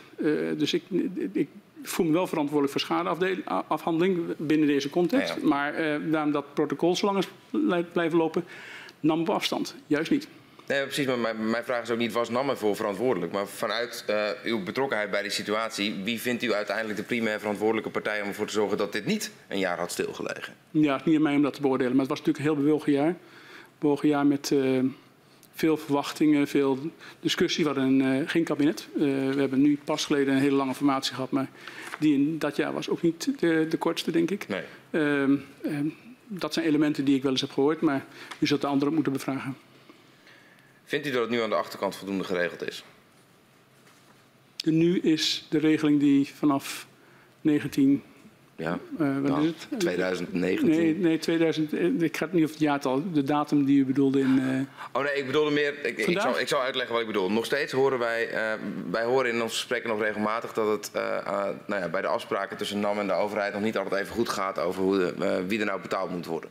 Of nou, wie er nou moet betalen, hoeveel er betaald moet worden. dat is... de mate van verantwoording die moet worden afgelegd, dat er nogal wat discussie is tussen NAM en de overheid. Ja, dat hoor ik natuurlijk ook, maar ik hoor het ook van een zijlijn en van afstand. Daar zit ik niet in, dus dat zult u ook moeten vragen aan mensen die er wel in zitten. Dan eh, schrijven we die ook op. Dank u wel. Maar er zijn afspraken gemaakt in 2018 en daar is nu gedoe over. Dus waar denkt u dan dat er eh, gedoe over kan zijn? Nee, ik denk dat u twee regelingen door elkaar had. Eh, dit is de regeling die gaat over de schadeafhandeling eh, voor de achterdeur, zoals die door het instituut op zich heeft genomen. Eh, ik heb begrepen dat eh, wij, dat is mijn indruk waar nu gedoe over is, heeft meer te maken met de implementatie van de overeenkomst op hoofdlijnen, die eh, ergens die zomer is afgesloten. Het zijn twee verschillende dingen. Ik sloeg ook nog even aan toen, eh, toen u het had met mijn collega over het overdragen van het, ehm, eh, van het protocol. Toen zei u dusdanig aangepakt. Aangepast, excuses. Dusdanig aangepast, zei u. Ehm, als ik kijk naar dat dossieronderzoek, wat ik ben tegengekomen, ehm, dan, ehm, ja, dan herken ik dat eigenlijk niet zo. Want, want hoe zag het protocol er dan uit? En wat waren dan de wijzigingen die aangebracht moeten worden na 31 maart, na die overdracht? Wat moest er dusdanig aangepast worden volgens u? Er was zorg over dat het protocol te specifiek was. En dat het meer en beter op algemene principes kon worden gebaseerd, zodat er wat flexibiliteit was voor degene die het zouden implementeren. Nou, dat vond ik eh, eh, redelijk om daar. eh, en, en dat zou buiten NAM moeten worden bekeken. En omdat het hele idee was dat wij als NAM nu eindelijk gewoon eens een keertje gingen luisteren naar die burger. Die zei van je moet er helemaal niet in zitten, het moet niet jouw protocol zijn heb ik gedacht van nou, wat de aanpassing precies is, weet ik niet. Ik kreeg de indruk dat het eh, beperkt was in eh, wat er voor nodig was. En daarom hebben we gezegd, oké, daar vertrouwen we op. Dan wil ik het met u hebben over eh, de omvang van de gaswinning. Want die is in uw jaren als NAM-directeur meerdere keren naar beneden bijgesteld. Wat was uw betrokkenheid bij de besluitvorming over het verlagen van de gasproductie? Ja, de, de, de beslissing van de minister zelf, daar waren we niet bij betrokken. Niet rechtstreeks. Eh, eh, wel in de manier waarop wij SODM hebben geadviseerd op een regelmatige basis over het oordeel wat zij aan de minister wilden geven. En hoe heeft u de SODM geadviseerd? SODM eh, had de gewoonte om een verwachtingsbrief te schrijven die dan van SODM of van de minister kwam met inzichten die moesten worden aangeleverd. U heeft vanmorgen met Jan van Elk gesproken. Ik heb nogmaals niet gehoord wat u heeft besproken, maar zijn team probeerde vormig en, en gestalte te geven aan de verwachtingen van de SODM. Die dan vervolgens zelf kon bekijken wat ze daarvan vonden. Die hadden aanvullend werk, eh, eh, andere toetsing eh, en die eh, adviseerde de minister. En wat werd er dan concreet geadviseerd? Ik denk in het algemeen het in kaart brengen van de risico's die horen bij verschillende productieniveaus. Dat is denk ik in het kort. En als het gaat over verlagen of verhogen van productie? Wat werd er geadviseerd over verlaging van productie bijvoorbeeld? Nou, wat er vaak gebeurde, en we hebben die discussie vorige week ook gehoord over leveringszekerheid, eh, is dat eh, de minister op de een of andere manier een afweging moest maken eh, tussen veiligheid voor de Groningers en de impact van leveringszekerheid. Er zit natuurlijk ook wat veiligheid bij, maar ook even andere dingen. Dat heeft de minister altijd gedaan in mijn tijd. Eh, dus waren we niet bij betrokken. U was Heel wel specifiek. betrokken bij veiligheid en adviezen. U bent toch de operator? Dan bent u toch wel betrokken bij de veiligheid? Ja, dus wat we hebben gedaan is in kaart gebracht. Als je nou, neem het winningsplan 2016. Eh, we hebben twee dingen gedaan. We hebben gezegd eh, drie niveaus eh, die rond de leveringszekerheidsgedachten zaten van de Raad van State, die daarvoor, ja, daarvoor 27 had aangegeven, 27 BCM per jaar. We hebben gezegd, dit is het seismische, dit kun je verwachten seismisch en qua dreiging verwachten bij 33, dit kun je verwachten bij 27, dit kun je verwachten bij 20. Dus dan krijg je een beetje een beeld van als je nou hoger of lager gezet als minister, en dat heeft met leveringszekerheid misschien andere dingen te maken. Ja, dus wat ik net concreet vroeg, want dan kunt u er dus wel antwoord op geven. Wat was dus uw betrokkenheid bij besluitvorming over verlagen van gasproductie? Ik heb die vraag beantwoord. Eh, misschien niet, Nee, u, beantwoordde namelijk net wel. U gaf een concrete invulling aan over wat er dus verwacht Ja. kon worden. Ja. Dus wat u gaf advies over, want dat gaf u net zelf aan, over wat er verwacht kon worden als je dus eh, op bepaalde productieniveaus. Dus, dus wat voor advies gaf u over het verlagen van de gasproductie? Wij gaven het advies dat als je in dit voorbeeld 20 BCM gaat produceren per jaar, 20 miljard kubieke meter, dan is dit het risicoprofiel wat je zou moeten verwachten op basis van de huidige inzichten van het model. Dat model was natuurlijk helemaal niet af in de begintijd van mijn eh, werk, eh, die, ja, de tijd dat ik directeur van NAM was. Dat was veel beter later, dus dat was met verschillende, eh, ja, de- verschillende niveaus van detail.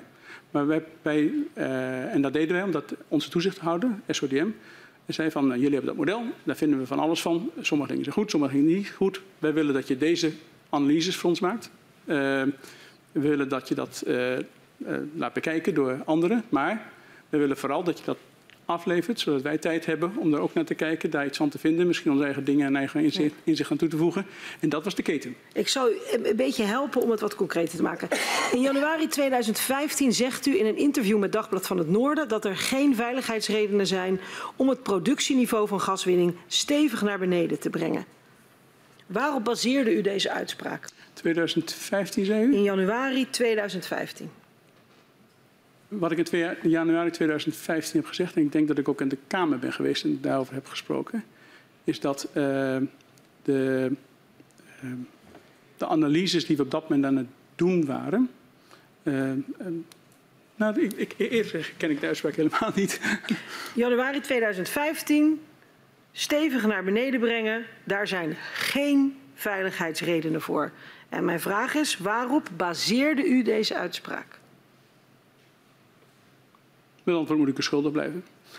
Eh, wij, wij hebben nadrukkelijk geprobeerd eh, SODM te adviseren over consequenties van eh, dingen die gebeuren. Eh, en ik, nee, eerlijk gezegd, dat, dat dit, eh, daar heb ik geen herinnering aan. En ik zou niet, niet weten hoe, waar, ik dat op, waar dat op gebaseerd is. Dan ga ik u toch nog een keertje proberen te helpen. Want ik vind dit wel een, eh, nou ja, een, Duidelijk? een, een belangrijk punt. Ehm, want daar wordt nog aan, een, nage, aan vastgekoppeld.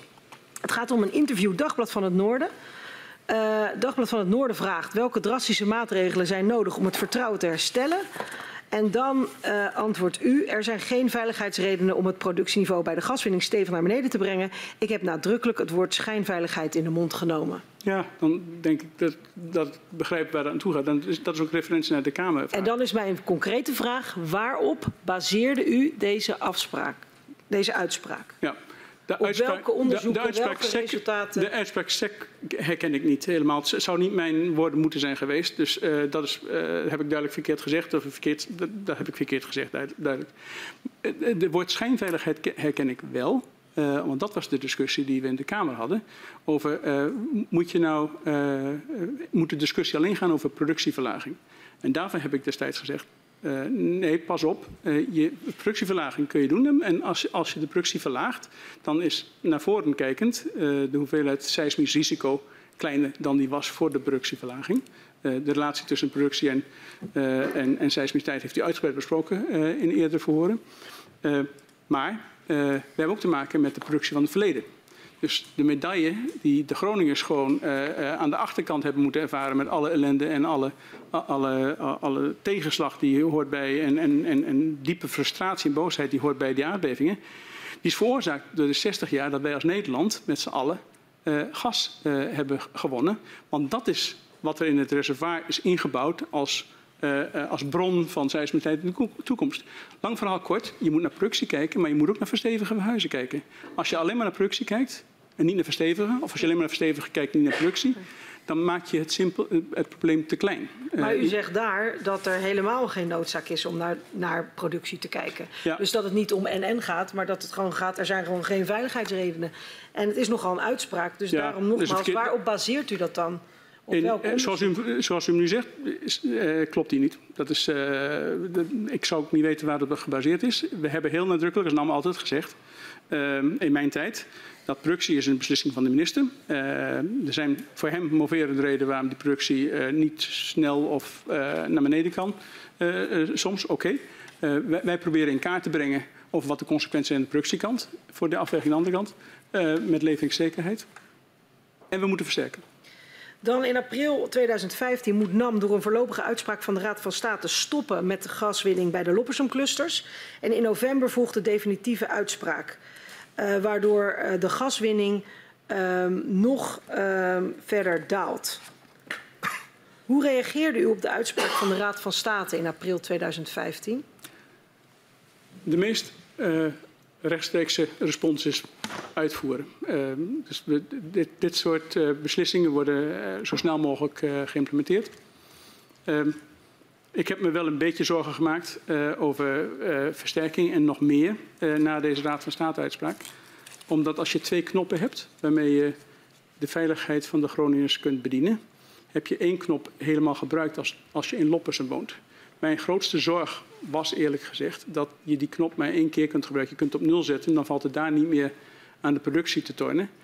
En je hebt dan twee of drie of vier jaar de tijd gehad, want het is natuurlijk best wel onzeker hoeveel tijd je hebt om het versterkingsprogramma op gang te brengen. En daar heb ik me wel zorgen over gemaakt. Maar uiteraard volgen we de minister altijd en ook de, de Raad van State in de beslissingen die worden genomen, meteen. Hoe dachten de aandeelhouders in deze periode over het verlagen van de gaswinning? In mijn observatie waren de aandeelhouders wel bezorgd over als je de gasproductie verlaagt. Uh, hoe, hoe, hoe, ver gaat dat? Is, is, is, wat, wat, is veilig, wat is niet veilig? Dus gewoon veel behoefte om te begrijpen hoe ze dat relateren aan het voortschrijdend inzicht op studies. Uh, dat is de veiligheidskant van de zaak. De andere kanten zult u de aandeelhouders moeten vragen. En u bedoelt, neem ik aan, alle drie aandeelhouders, de overheid en SO en Shell. Ja.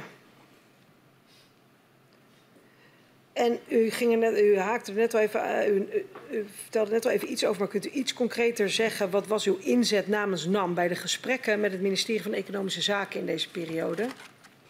Ik heb met het ministerie van Economische Zaken nooit productie besproken. Ik heb wel aangegeven dat als je productiebeperking hebt en je wilt tegelijkertijd ook elke dag in de winter uh, uh, de juiste hoeveelheid gas hebben. Dat je even moet nadenken over de capaciteitskant van de zaak. Uh, maar over de volumes heb ik nooit gediscussieerd met de economische zaken, bij mijn beste weten. Zeker niet iets voorgesteld of iets. ik heb wel eens een keer beluisterd wat overwegingen waren van het ministerie, maar anders niet. Dan uh, heb ik ook nog wel een vraag, want wij vinden in april 2015 een uh, notitie ter voorbereiding op een diner waar u bij bent met uh, economische zaken. er zijn mensen van economische zaken, u bent daarbij, ExxonMobil is daarbij. nou ja, de notitie is zelf van Shell. En daar wordt juist gewaarschuwd over die productiefilosofie. Daar wordt juist gewaarschuwd van wij moeten niet meegaan in het verhaal van die gaswinning, die moet naar beneden om het veilig te krijgen. Want als het een klein beetje veiliger wordt, als we een klein beetje minder gaan winnen, dan wordt er keer een heleboel veiliger op het moment dat we een heleboel minder gaan winnen. En voordat je het weet, uh, zijn we klaar met het winnen van, uh, van gas. Weet u over welk gesprek dat dan gaat?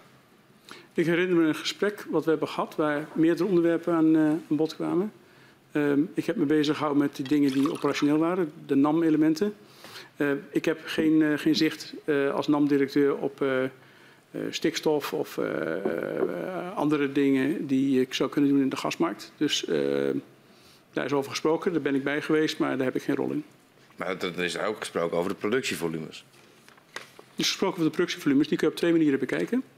Je kunt kijken naar uh, wat is er nodig om in kaart te brengen of iets veilig is. En voor de NAM is dat de hele discussie over de studies en hoe krijg je dat model, dat HRA-model, betrouwbaar uh, ja. onder, onder begeleiding van SLM. En het gaat over versterken. Het gaat niet over die andere dingen. Maar er staat heel expliciet in deze notitie. Um, we moeten er met alle partijen naar streven dat aardbevingen weer een normaal onderdeel worden van gaswinning. Weliswaar vervelend, maar acceptabel gezien het lage risico en de grote voordelen voor de regio en voor de staatskas. Ja, ik denk in het algemeen. Ik heb ook in dezelfde tijd wel eens een uh, interview gegeven, ook in het Dagblad van het Noorden over um, um, wat mijn doelstellingen waren, want ik was net aangetreden. Ja. Um, en daarvan heb ik gezegd, uh, je zou, uh, een, een schade moet netjes worden afgehandeld en er moet uh, goed worden versterkt, zodanig dat veiligheid geen, en, en ook dat het gevoel van veiligheid geen, geen, geen zorg meer is voor de Groningen die daar al veel te lang last mee heeft gehad. En uh, dat is een beetje een mainsteek geweest. Hoe, hoe, hoe, dus dat, dat, herken ik wel.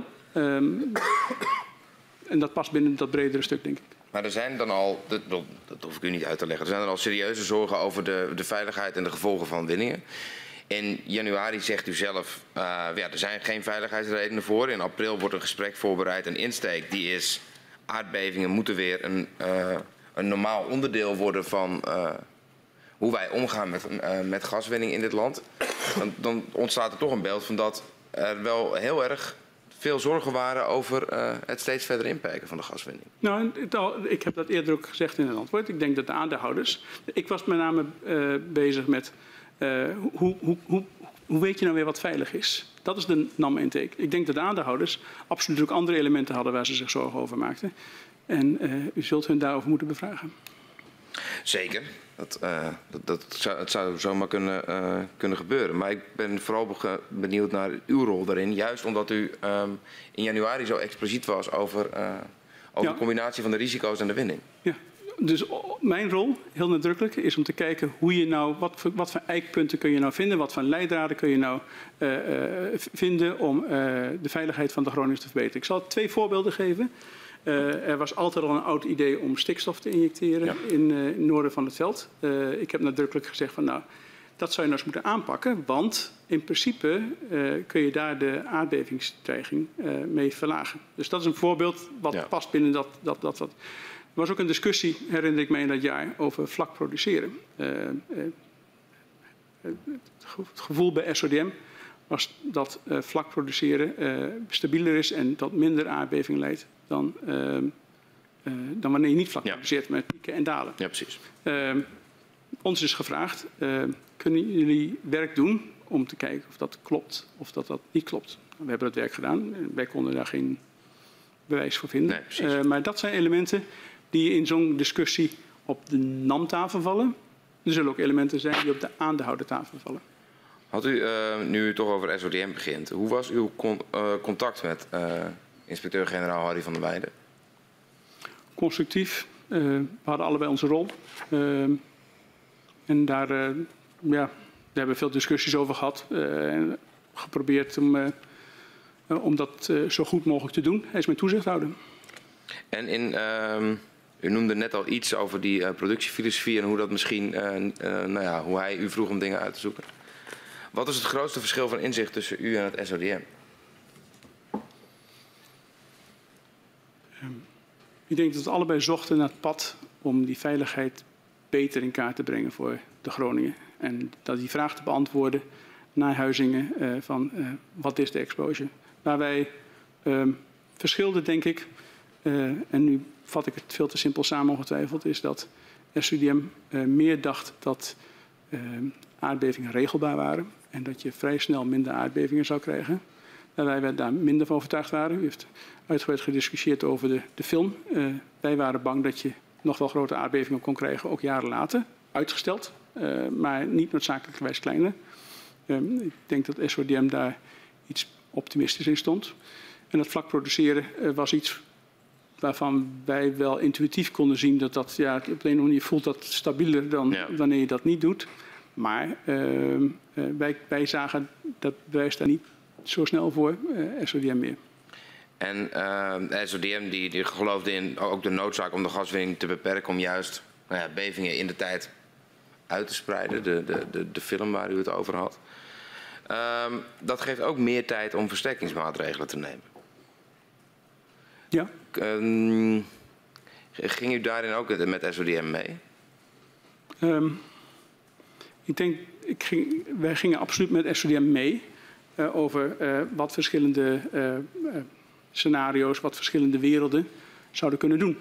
SODM heeft ons daar twee keer per jaar uh, bevraagd. Uh, een waslijstje gestuurd met van dit is wat we graag zouden willen zien in het model wat nog ontwikkeld moest worden. Dus dat is een beetje uh, niet, niet, helemaal recht toe recht aan. en, en wij hebben samen gekeken naar die plaatjes en dat, dat, we zagen samen dat verband, ja. Um, maar was u het ook met, met SODM eens dat het noodzakelijk was om die gaswinning te beperken? Zodat je dan tijd wint? Als je gaswinning beperkt, dan uh, heb je in principe meer tijd. Dat is de 12 maanden, 13 maanden discussie die, uh, die u heeft gehad. Ja. Uh, ik, ik, denk dat dat klopt. U, u moet wel even dat, daarbij meenemen dat, die vraag was al eerder gesteld, in, in, in Loppersum hadden we in het centrum van het veld de productie naar nul gebracht en was de klok al gaan lopen. Dus uh, je moet sowieso snel versterken. Het is niet alleen dat je meer tijd hebt om te versterken, maar die versterkingsoperatie was sowieso, uh, vond ik, uh, belangrijk om snel op te pakken. U had het net al even over de wens van staatstoezicht dat nam tot een meet- en regelcyclus komt. Ja. het voorbeeld van het alarmeringssysteem van TACA bij Bergenmeerveld kwam al langs. Um, als concessiehouder van het Groningenveld heeft u al vanaf 2003 een wettelijke verplichting om maatregelen te nemen die uh, schade door bodembeweging tegengaan. Um, waarom lag er eigenlijk in 2016 nog niet zo'n plan van maatregelen? Zo'n, u vraagt naar het verkeerslichtenmodel. Bijvoorbeeld. Ja. Nou, dat is een voorbeeld van een, een plan van maatregelen om inderdaad die schade te beperken. Er lagen natuurlijk een aantal plannen op tafel. En daar heeft u vorige week over gediscussieerd hoef ik niet veel aan toe te voegen, denk ik, in 2014. Wat we wel nadrukkelijk sinds 2014 hebben gedaan, is uitvoering geven aan, uh, aan, aan hoe je weet welke maatregelen je zou moeten nemen. Hoe je kunt inschatten wat productieverlaging doet ten opzichte van de tijd die je hebt om te versterken, hoeveel je moet versterken, hoe langzaam maar zeker het inzicht van hoe het reservoir beweegt, naar hoe de grond beweegt, naar hoe een huis beweegt en of het huis wel sterk genoeg is. Dus dat is voortschrijdend inzicht geweest. En, en, en uh, ontzettend belangrijk om dat gevoel terug te geven over hoe veilig we nou kunnen wonen in Groningen. Mm, wordt er dan ook nog met de aandeelhouders contact opgenomen over zo'n alarmeringssysteem en over de consequenties daarvan? Of? Het meteorregenprotocol heel specifiek ja. uh, hebben we de aandeelhouders regelmatig over geïnformeerd. Het is niet zo makkelijk om zo'n meterregelprotocol te maken. Het is veel, veel minder recht toe te gaan voor het Groningenveld dan voor TACA. En dat ja. heeft te maken met de, de, de grootte en, en, en, en, de, en de complexiteit. We hebben wel heel nadrukkelijk geprobeerd SODM daarmee te bedienen. Dit heeft, een, dit heeft twee jaar geduurd voordat we samen uh, tot een model konden komen wat, uh, uh, waarvan ik vond dat dat nodig was. We hebben heel nadrukkelijk niet de discussie opgezocht over het objectief met elkaar eens zijn. Ik heb nadrukkelijk geprobeerd de toezichthouder te bedienen met een model waar zij zich uh, uh, ja. mee konden, konden vinden. En dat is een beetje een gevoelskwestie, want dat meet- en regelprotocol dat geeft ook een beetje aan hoe het reservoir beweegt. En of je haast een vinger aan de pols, een hand aan de pols kunt doen om te kijken, moet je, moet je naar boven, moet je naar beneden. Dus ik heb ook met de aandeelhouders gesproken ten tijde van het productieplan, het winningsplan, toen dat meet- en regelprotocol nog niet helemaal af was. Of kun je nou niet gewoon wat de productie is die de minister uh, kiest, dat maakt niet uit. Maar kun je, kun je het koppelen aan een meta-regelprotocol. Uh, waarmee je kunt voelen in plaats van rekenen wat qua veiligheid voor Groningen uh, de uitslag zou moeten zijn. Het ding was nog niet helemaal klaar. Er zijn wat tijdelijke dingen ingevlucht. Maar we hebben een jaar later zijn we met z'n allen er wel uitgekomen. Dan in 2016 krijgt de minister van Economische Zaken voor het eerst advies van decentrale overheden over het winningsplan van NAM als aanvulling op het advies van Staatstoezicht van de Mijnen. De decentrale overheden die willen dat minister Kamp niet instemt met het winningsplan. NAM kijkt vervolgens de regionale bestuurders. Uh, NAM die kijkt volgens de regionale bestuurders onvoldoende naar de maatschappelijke impact van de gaswinning en het veiligheidsgevoel van inwoners. Ook missen de overheden maatregelen om schade te voorkomen. Wat vond u van het advies van de decentrale overheden? Ik denk dat het heel belangrijk is om het gevoel en het advies van organisaties mee te nemen. Ik denk dat dat een hele goede en belangrijke input is voor de minister. Die maar wat vond u van het advies? Van de, van de inhoud van het advies? Nou, dat trek je aan. Dat is, uh, dat is niet zomaar opgeschreven. Was u het ermee eens? Was u het ermee oneens? Ik, ben, ik was het haast per definitie mee eens. Als dat zo wordt gevoeld, dan is dat iets waar je rekening mee moet houden. Maar het is een advies. Wat vond u als NAM van het advies? Want het, gaat, het is een advies op uw winningsplan. Het is een advies aan minister van Economische Zaken. Dus wat vond u als NAM van ik dat heb, advies? Ik heb nadrukkelijk het als een algemeen een generaal advies gezien. Waarbij uh, algemene elementen van uh, was dat uh, er voor het gevoel van mensen waar het echt over gaat. Dit zijn de bestuurders van het gebied. dingen misten.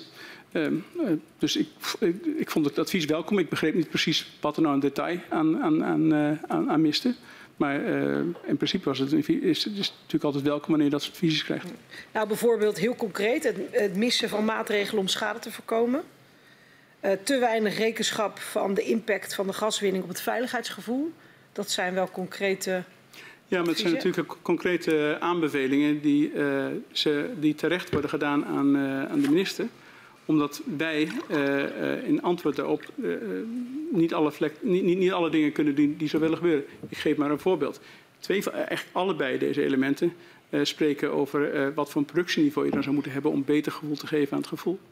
En daar gaat de minister uiteindelijk over. Wat wij wel hebben gedaan, is dat meterregelprotocol, wat ik net met de heer Quint bediscussieerde, om, om, omarmen. En zorgen dat dat gewoon toch zo snel mogelijk afgaat, om, af was, omdat dat juist wel dat, uh, uh, dat illustreert. Dat is ook de reden geweest, een jaar later, dat 24 naar ik dacht 21,6 ja. ging als advies van, uh, van SODM. Dat was ja. gebaseerd op dat meet- en regelprotocol. Ja. Wat dus maar dat het, gevoel het, omarmde. Ja, en het gaat ook om, om bijvoorbeeld het ontbreken van een risicobeoordeling. Maar wat deed u vervolgens met het advies? Het advies was aan de minister, dacht ik. Maar wat deed u ermee? Want het we ging over wij, uw winningsplan. Wij hebben in discussies uh, uh, met de minister ongetwijfeld op werkniveau, of niet met, met het ministerie, maar ook waarschijnlijk met de SODM, gesproken over wat je daarmee zou kunnen doen. Maar ik weet niet precies wat we daar ja. echt mee hebben gedaan. en nogmaals, dat was een, was een, advies aan de minister, als ik u goed begreep. Ja, klopt. Maar er staat wel gewoon in dat het niet vanuit veiligheid is onderbouwd. Dat is nogal wat. Ehm, ja, het oordeel van de, van de provincie vind ik belangrijk. Ik denk dat uh, de mensen in mijn development team hebben geprobeerd te begrijpen waarom dat nou niet, niet zo is. Het winningsplan was een heel uitgebreid winningsplan met elementen die, dacht ik, juist wel dit soort dingen uh, uh, raakten. We hebben daar, ik heb geen weet van wat er specifiek is gebeurd. Wat deden de aandeelhouders met het advies? Bij mijn beste weten hebben die aandeelhouders met het advies wat aan de minister werd gegeven... niets gedaan, maar dat is ook buiten mijn zichtveld. Dat zult u echt hun moeten vragen. Hoe was dan uw contact met die regionale bestuurders van die regionale overheden? De, de, we hadden een structuur op dat moment waarin de NCG uh, in werking was getreden en die uh, discussieerde met maatschappelijke en, uh, groepen en, en, en, en, stuurgroepen. Wij hadden geen formeel contact meer met, met de lokale overheid. mijn mensen hebben vaak, denk ik, toch een kop koffie gedronken of van gedachten gewist, of gesondeerd wat, uh, wat er speelde en wat we daarmee konden doen. Maar meer op een informele basis. Uh, ik had uh, geen direct contact met de lokale bestuurders. Um, stel, u was het met ze eens geweest dat het, dat, dat het onveilig was. Um, op een dagelijkse basis, welke, um, wat, kun je, wat kan een NAM-directeur dan doen? Want u, u, gaat niet over het niveau van de winning. Dat, dat wordt onder andere bij, bij Gasterra bepaald. De aandeelhouders zijn er wel bij betrokken. Wanneer u een opdracht krijgt waarvan u denkt, ja, dat vind ik niet veilig. Wat zou er dan gebeuren?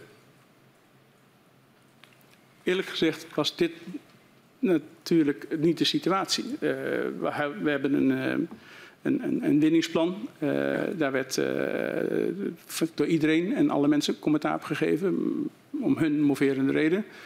Wij probeerden te luisteren. We hebben aan de gevoelskant nadrukkelijk geprobeerd om dat meet- en regelprotocol uh, af te krijgen zo snel mogelijk. Uh, uh, omdat dat heel goed het gevoel uitdrukte en ja. dat de rechtstreeks input was voor de informatie waar de minister over moest beslissen. En we hebben, dat heb ik ook al eerder gezegd, geprobeerd de aandeelhouders veel meer gevoel te geven voor wat nee, er nou leeft in de regio. Dat, dat, snap ik, maar ik probeer gewoon in, in de organisatiestructuur dus, te begrijpen. Stel, u, u, wordt, nou, u krijgt een opdracht tot winning die u zelf met de inzichten van uw wetenschappers niet verantwoord acht. Wat gebeurt er dan? Dan zouden we escaleren, denk ik. Uh, dan, uh, ten eerste, uh, en er zijn ongetwijfeld ook stappen voor, maar je praat met SODM. Ja. dat is toch heel belangrijk voor ons. en, en als op basis van wat uit zo'n discussie komt, praten we met, met het ministerie. Dat zou de normale gang okay. van zaken zijn.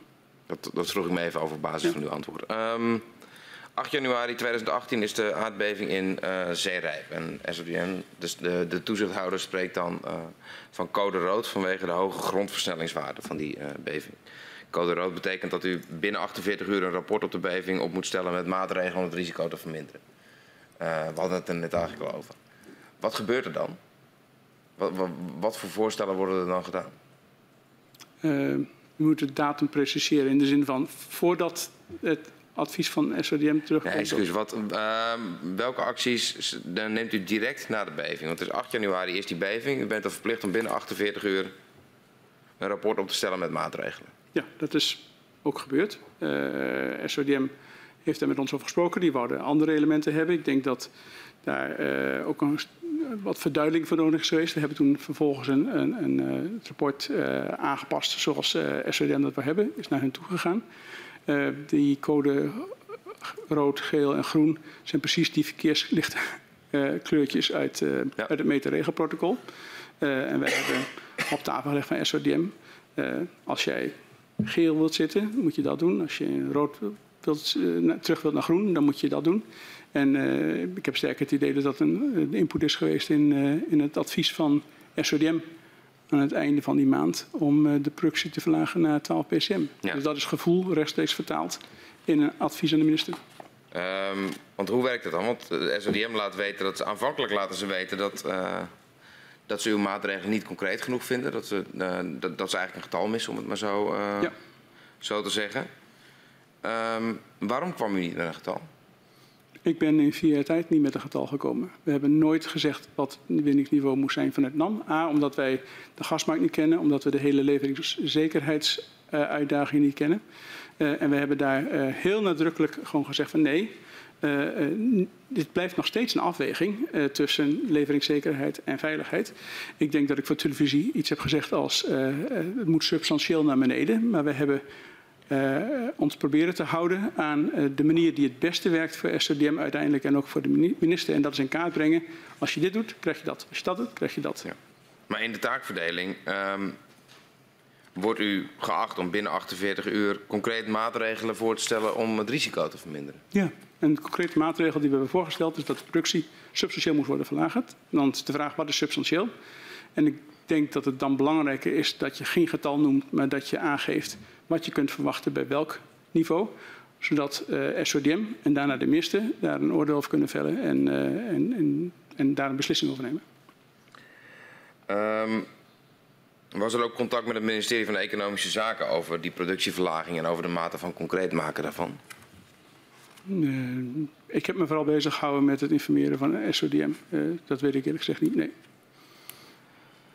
Um, het was een hele hectische tijd. Hè. Het doet ja. nogal wat, die zeerijpbeving. dus naast uh, het informeren van SODM en alle standaardprocedures... was er natuurlijk ook nogal wat gaande in het, uh, in het gebied. De angst van mensen, die hadden dat niet meer verwacht. Hè. Het zou toch allemaal beter worden. dus er is ook veel tijd, denk ik, van ons mensen, inclusief mezelf, gaan zitten in, in daarmee om te gaan. En dat, daar, daar ook te zijn. Uh, ik had veel contact met SODM. Um, herkende u in die zin het advies dat zij in 2 februari 2018 geven? Gaswinning zo snel mogelijk verlagen, per direct loppers omsluiten? Het SODM-advies was zo snel mogelijk verlagen tot 12. Ja. Ja. ja. ja ik herken het wel. Dat is namelijk het meterregelprotocol uh, letterlijk uh, uh, aangegeven. En zo snel mogelijk geeft aan dat dat niet op één in de eerste minuut kan. En dat zal uh, ongetwijfeld uh, zijn omdat we nog steeds gas nodig hadden. Op dat ja. Um, en wat gebeurt er op het moment dat zo'n advies binnenkomt? Dat is de nieuwe realiteit. Uh, zo snel mogelijk betekent niet operationeel dat we de volgende dag iets moeten doen. Maar dit is de beslissing van, van de minister. Zit daar, zit daar nog ruimte tussen dan? Zeg maar, heeft, heeft, u nog speling dan? Moet dat, bedoel, moet dat meteen maandagochtend 9 uur bij wijze van spreken? Of uiteindelijk wordt, daar een termijn op? Uiteindelijk wordt de afname van gas wordt bepaald door uh, wat er wordt verkocht. Wij hebben operationeel aanpassen kan uh, binnen een dag. Uh, dus dat, wat daarvoor nodig was op dat moment zal zijn gebeurd. We hebben eigenlijk altijd het principe gehad dat beslissingen zo snel mogelijk zouden worden uitgevoerd. Ik weet niet of dat toen of, of, of, dat, of er al een beeld was over hoe dat productiepad was. En bovendien, de minister had er volgens mij nog niks over gezegd. Dus dit was het advies aan de minister. Ja, waarom, ja nou goed, dat, dat, dat, is precies inderdaad uh, uh, mijn vraag. Want op het moment SODM adviseert de minister. Ja. En dan moet er dus vervolgens nog een instructie komen vanuit de minister. Zo van, dit gaan we doen, toch? Ja, en... ja zo, het in, in, zo is het algemeen gelopen, ja. Um, niet veel daarna kondigde minister Wiepers van Economische Zaken aan uh, dat de gaswinning op een zo kort mogelijke termijn moet worden beëindigd. 29 maart Ja. 2018. In hoeverre was u bij deze beslissing betrokken? Niet. Dus de, ik had een sterk idee uh, en, uh, en gedachte dat uh, we op weg waren naar het, het, sluiten van het veld. Dat de winningstijd, winningstermijn van het veld niet 2070 zou zijn, maar veel korter. Ja. 2030, 2035, dat, dat, was niet bekend. Dat was ook een discussie die vo hij voerde, denk ik, met de aandeelhouders. Um, maar de beslissing om uh, meteen zo snel mogelijk naar nul te gaan op 29 maart was uh, misschien op één of twee dagen na een verrassing voor mij. Ja, precies. Ik verstond u niet goed misschien. Ik zei dat die beslissing op zich een verrassing was. Uh, ik zal hem, ik denk dat ik een, een aandeelhouder-update heb gehad één of twee dagen voor, voor die aankondiging. Voor de aankondiging, ja, ja precies. Nee, dat, dat was inderdaad wat... Uh... Maar dat is informeel. Uh, ja. Eerlijk gezegd, de beslissingen, productiebeslissingen, kreeg ik meestal te horen door een directeur-generaal van het ministerie op de dag zelf dat ja. de productie werd aangekondigd. Wij waren niet in... Uh... Maar in dit geval, vanwege het ingrijpende karakter van de beslissing, werd u kort van tevoren ingelicht. Nee, aandeelhouders die hebben, hebben dat... dat uh, ongetwijfeld mij verteld. En ik weet niet meer precies hoeveel dagen het was, maar nee, kort ervoor. Het, en, en ik, ik, had ook niet verwacht dat, uh, dat die beslissing zou zijn, zo, zo, zoals die zou zijn. Ik had verwacht dat de minister zou nadenken. En, en, dus een hele drastische maatregel. Ja. ja. U had verwacht dat het nog nou ja, over enige jaren uitgespreid zou worden? Ja, niet, niet imminent. de historie in die vier jaar is geweest dat als SODM een advies gaf dat uh, de minister daar heel dichtbij bleef. Ja. U had het zojuist met mijn uh, uh, collega de heer Quint over de maatregelen die genomen moesten worden na die beving in Zeerijp. En u zei al eerder dat u eigenlijk nooit contact heeft gehad met economische zaken over de hoogte van de winning. Betekende dat dat u dan onbeperkte ruimte had om maatregelen voor te stellen vanuit EZ? Of zat daar wel een kader aan? Ik begrijp uw vraag niet helemaal, omdat uh, dat ervaar ik niet zo. Ik heb met EZ uh, wel eens gehoord wat de gedachten waren over overwinning. We hebben daar nooit over, over gesproken. Het is nooit bediscussieerd. Uh, daar heb ik nooit, nooit een voorstel in gediend. Nee, het gaat eigenlijk gewoon om van hoeveel ruimte kreeg u van EZ om die maatregelen aan SODM voor te stellen na de beving in Zeerijp? Oh, nou heb ik de vraag verkeerd begrepen. Ehm, ik, wij hebben gewoon rechtstreeks met SODM gediscussieerd over wat er zou moeten gebeuren. Uh, dat was, daar zaten geen andere mensen op die lijn. Daar zat de EZ... Niet, niet dat ik weet, nee. nee. Ja. Ja, dan willen we nog met u stilstaan bij het verloop van de versterkingsoperatie. Want vanaf 2016 voert Hans Alders, de Nationaal Coördinator Groningen, de regie over de versterking. Het Centrum Veilig Wonen uh, voert uit en NAM blijft formeel de opdrachtgever van het Centrum Veilig Wonen. Hoe werkt deze constructie in de praktijk? Um, de twee meerjarenplannen uh, die uh, werden werd ingediend. Die meerjarenplannen die gaven nadrukkelijk vorm aan de brede opdracht die uh, de NCG had. economische versterking, leefbaarheid, duurzaamheid en de versterkingsoperatie zelf. Ehm, wij hebben sterk met de NCG overlegd over hoe dat in de praktijk uitpakte. Ehm, had te maken met wanneer kun je verwachten welke normen, richtlijnen worden, worden aangepast hoe, hoe, kritisch zijn de keuzes die je maakt? Uh, de NCG had heel nadrukkelijk een gebiedsgericht aanpak. Daar waren wij geen voorstander van. Omdat onze wettelijke zorgplicht uh, gaat over het versterken van de meest risicovolle huizen eerst. Uh, dus daar hebben we discussies over gehad, vele. Dus u bleef betrokken bij de versterking, concreet via overleggen ja, concreet via over, overleggen, voor discussies, raamwerken. Hoe stel je dat nu op? Wat zijn de issues die, uh, die ja. komen kijken? Uh, gewoon operationele elementen van, uh, van de versterkingsoperatie.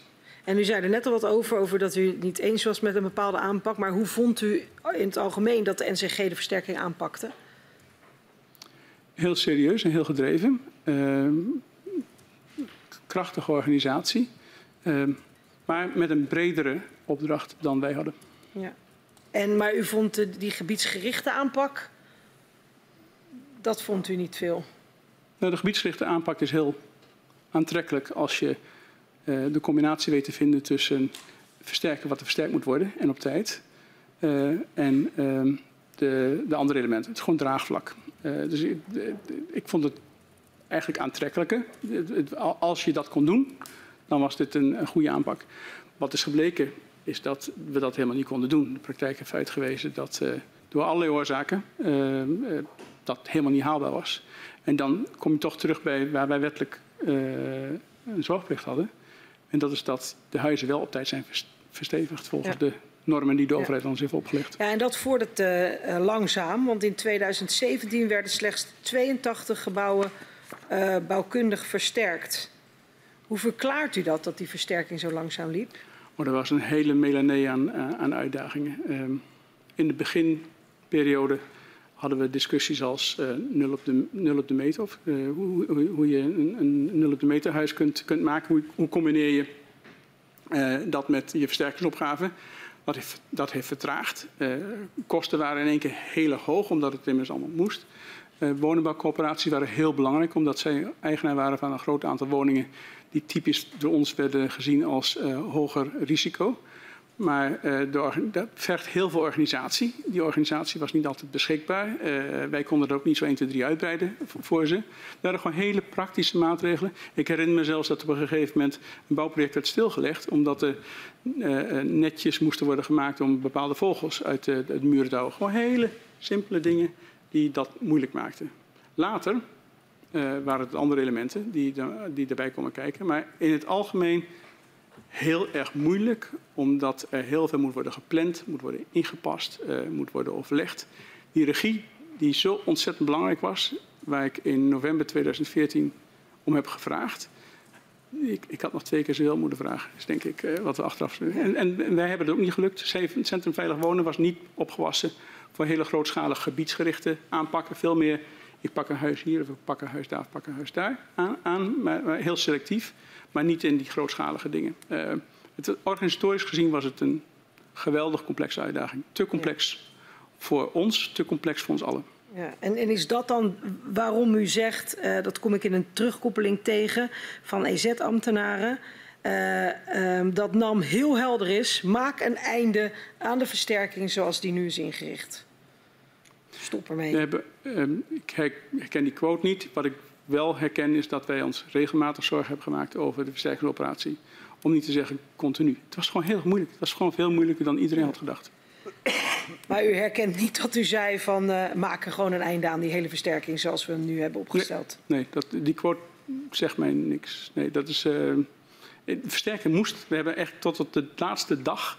Nee, niet aan versterken u aan zich, maar zoals de versterkingsoperatie nu is ingericht? Dat is een andere vraag. Ja. Uh, en en daar, dat, dat spande. De gebiedsgerichte aanpak uh, had voordelen, maar die voordelen botsten gewoon met de, de, plicht, de plicht die wij hadden om, om op tijd de onveilige huizen te ja. versterken. Maar u wilde dus een andere aanpak? Ja. En uh, hoe moest die eruit zien? Had u de oplossing? Veel meer kijken naar uh, twee, twee dingen. Ik, ik, denk dat het eerste is dat uh, de, de, aanpak veel meer risicogericht moest zijn. Dus, gewoon omdat we ons niet konden veroorloven om het gebiedsgericht te maken. Er is niks mis met het gebiedsgericht, maar we konden ons niet veroorloven. En, en ook zorgen dat we zo snel mogelijk de laatste inzichten zouden gebruiken in het versterkingsprogramma. Ja, want u schrijft op 16 maart 2018 een escalatiemail aan het ministerie van Economische Zaken en de Nationaal Coördinator Groningen. U wilt met beide in gesprek over de versterkingsopgave. Is dat wat u dan wilt vertellen? Of? Nou, dit, dit, dit, loopt al veel langer, hè? dus dit is, niet van, uh, van, van nee. dan. Uh, we hebben daar heel regelmatig over gesproken, over, over allerlei uitdagingen ook in de planning van de versterkingsoperatie. Ja. Maar dit is een duidelijke escalatiemail. Ja. Waarom wilt u uh, dat gesprek dan? Nou, omdat ik het heel belangrijk vind. Wij, wij, wij konden niet meer onze zorgplicht voldoen. Uh, het was niet meer mogelijk om uh, met oude inzichten, met normen die achterhaald waren en de aanpak die zo ontzettend veel planningstijd veroorzaakte, om, om, aan, onze, om aan, de, aan de norm te voldoen. Dat was al zo en dat zat er al aan te komen in de tweede helft van 2017. Uh, toen hoorden we, uh, begrepen we dat uh, door zeerep had niemand kunnen zien aankomen.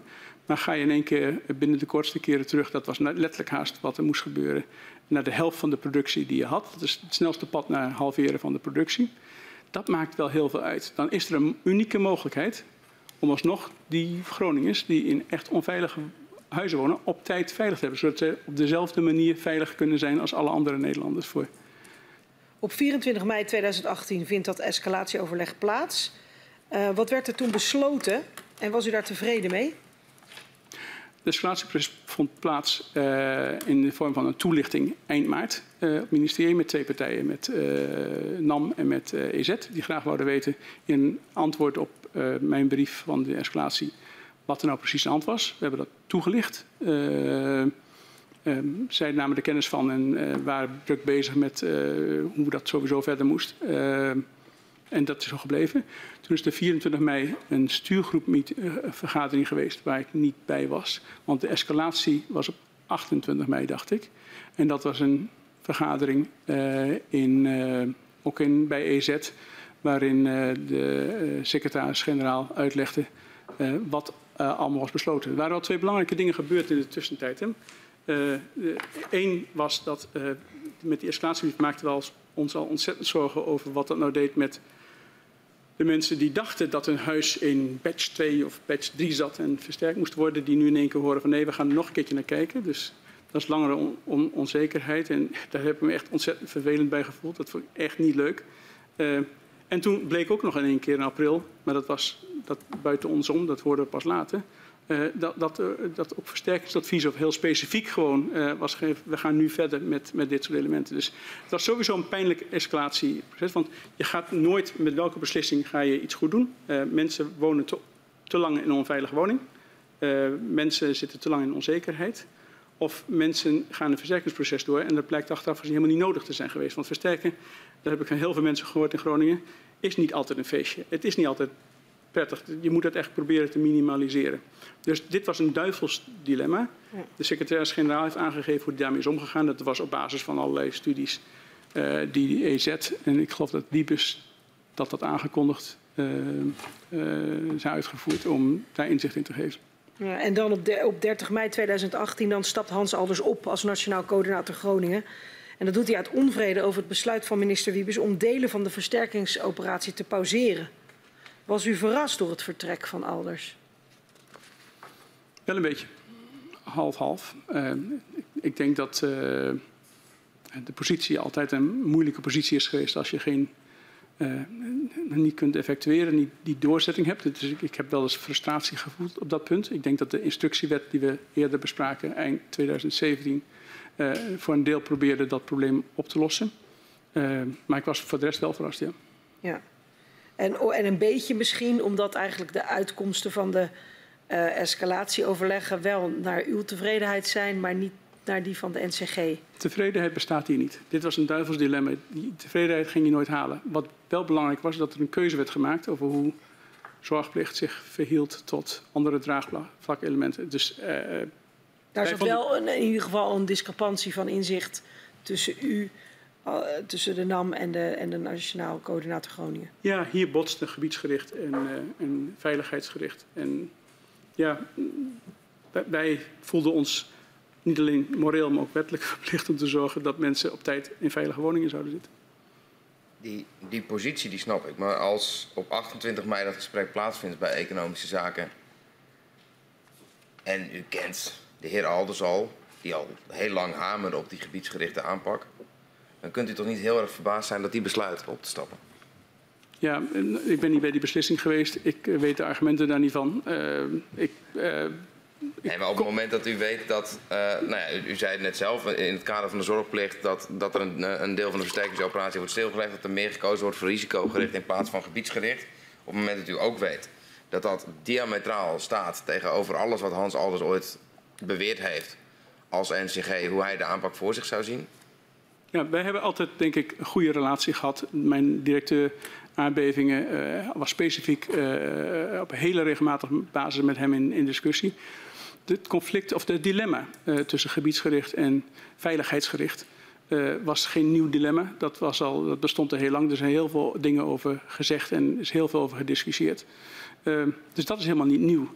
Dat je er samen achter moet komen dat het niet samen kan, maar dat je echt een keuze moet maken is, is, is super vervelend. En uh, ik, uh, heb ik ook betreurd. Uh, maar het, is, het was wel wat het was. En uh, voor de rest ben ik daar niet rechtstreeks bij betrokken geweest over de specifieke redenering. Moeten andere mensen vragen weer. Nee, nee, nee, maar de vraag was of u verbaasd was. En toen zei ja. u ja, een beetje. En ik snapte dat niet zo goed, omdat ik dacht, ja, als dit is wat er gewisseld wordt en uiteindelijk moet je kiezen. En nou ja, ik, bedoel, ik, zal, ik zal het niet in, de, in, in termen van winnen of verliezen duiden.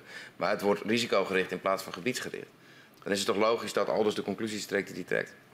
Ik heb er geen commentaar op. Dat is, ik eh, kan daar niet overzien wat, uh, wat de discussie daar was. Ik vind het jammer dat hij vertrok. En ik vind het ook heel erg jammer dat we de gebiedsgerichte aanpak uh, niet, konden, niet konden realiseren. Omdat het gewoon niet ging. Het was te complex. het was een mooi beeld. Maar mensen kwamen niet snel genoeg in een veilige woning. Ja, u, u zei, ik kan dat niet inschatten. Maar u zat toch zelf bij het escalatiegesprek? Of heb ik dat verkeerd? Ja, ik, ik had het idee Met dat hij... de heer Alders?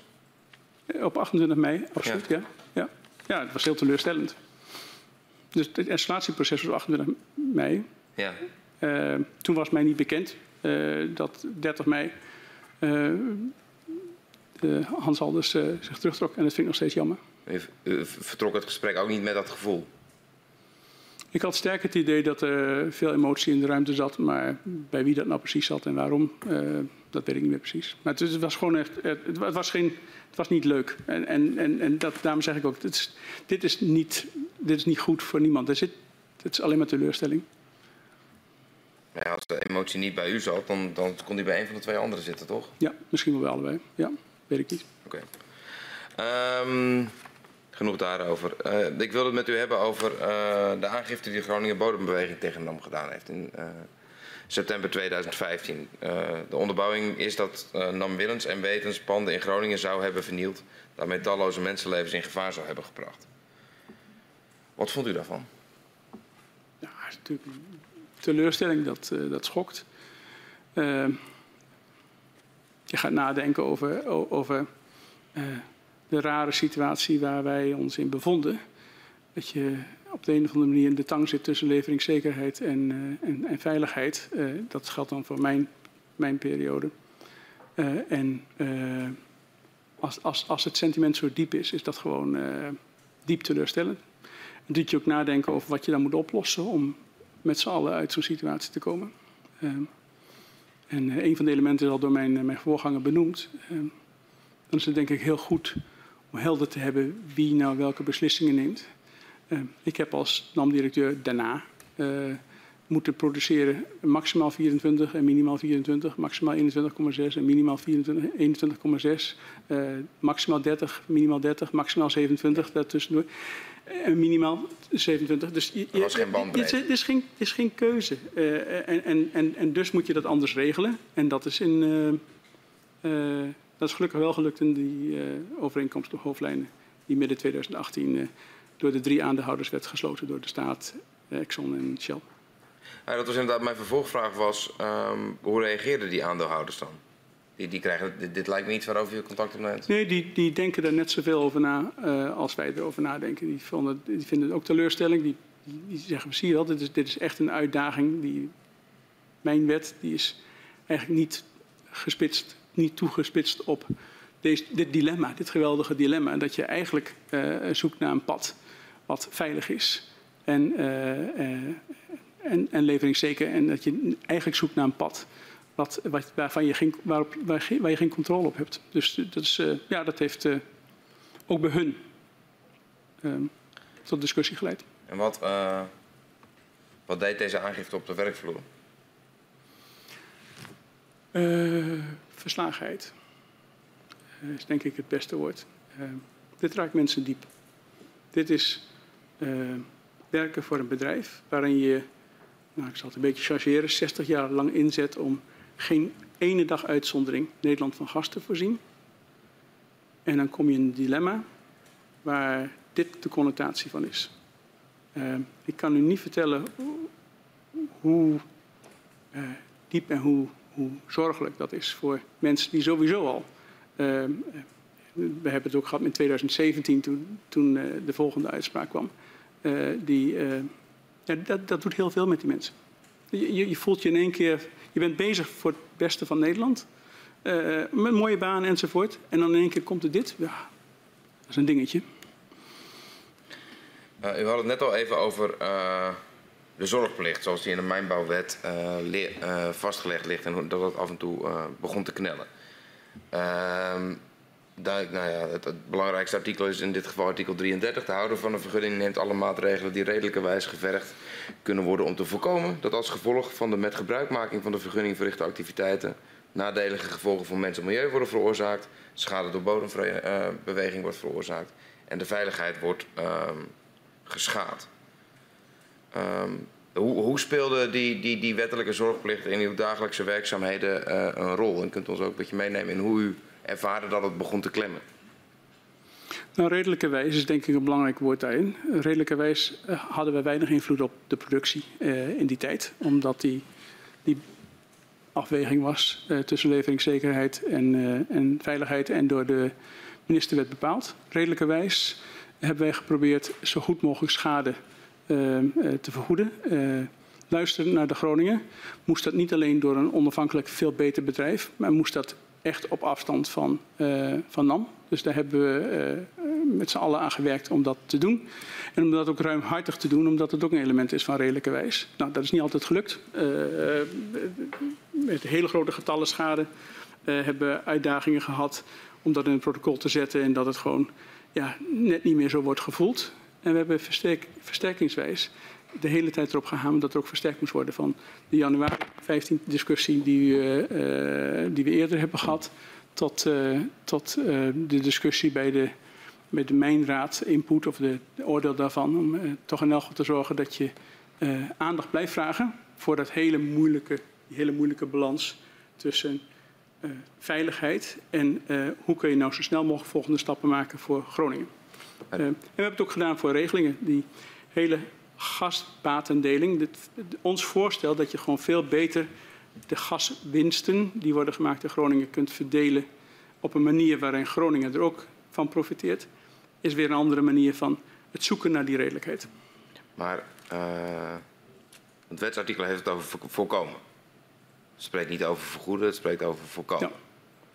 Ja. Um, de regelingen die u noemt, die zien specifiek op nou ja, um, financiële compensatie of het wegnemen van schade. Op welke manier, uh, welke rol zag u voor uzelf en voor NAM in dat preventieve deel weggelegd? Het preventieve deel heeft twee elementen. Uh, versterken en uh, kun je schade voorkomen. Ver versterken, zodat je geen grotere gevolgen hebt. Gaan, dat huizen niet, niet instorten of geen, geen, geen structurele schade hebben hebben we, hebben heel hard zelf geprobeerd. We zijn erachter gekomen dat we dat niet goed zelf konden doen. We zijn dus meteen overgeschakeld op uh, een stuk structuur met regie en met een, een, contractor. Toen dat niet werkte, hebben we geprobeerd die CVW sterker te maken. Hebben we geprobeerd andere structuren te zoeken. Als NAM daarvoor ertussenuit moet, is ook prima. We hebben nadrukkelijk dat pad gezocht. Um, aan de, aan de voorkomen van schadekant. Uh, de, de, de, beste manier om dat te voorkomen is toch de, het productieniveau, het seismische risico uh, en, dreiging wegnemen. En daar zaten we in dat ontzettende pakket dat, dat ja, van de ene kant dat wel wil doen, maar je wilt ook Nederland niet in de kou laten staan. En dat is een afweging die wij niet konden nemen, omdat daar te grote belangen waren. En die is dus uh, in de praktijk belegd bij de minister van Economische Zaken.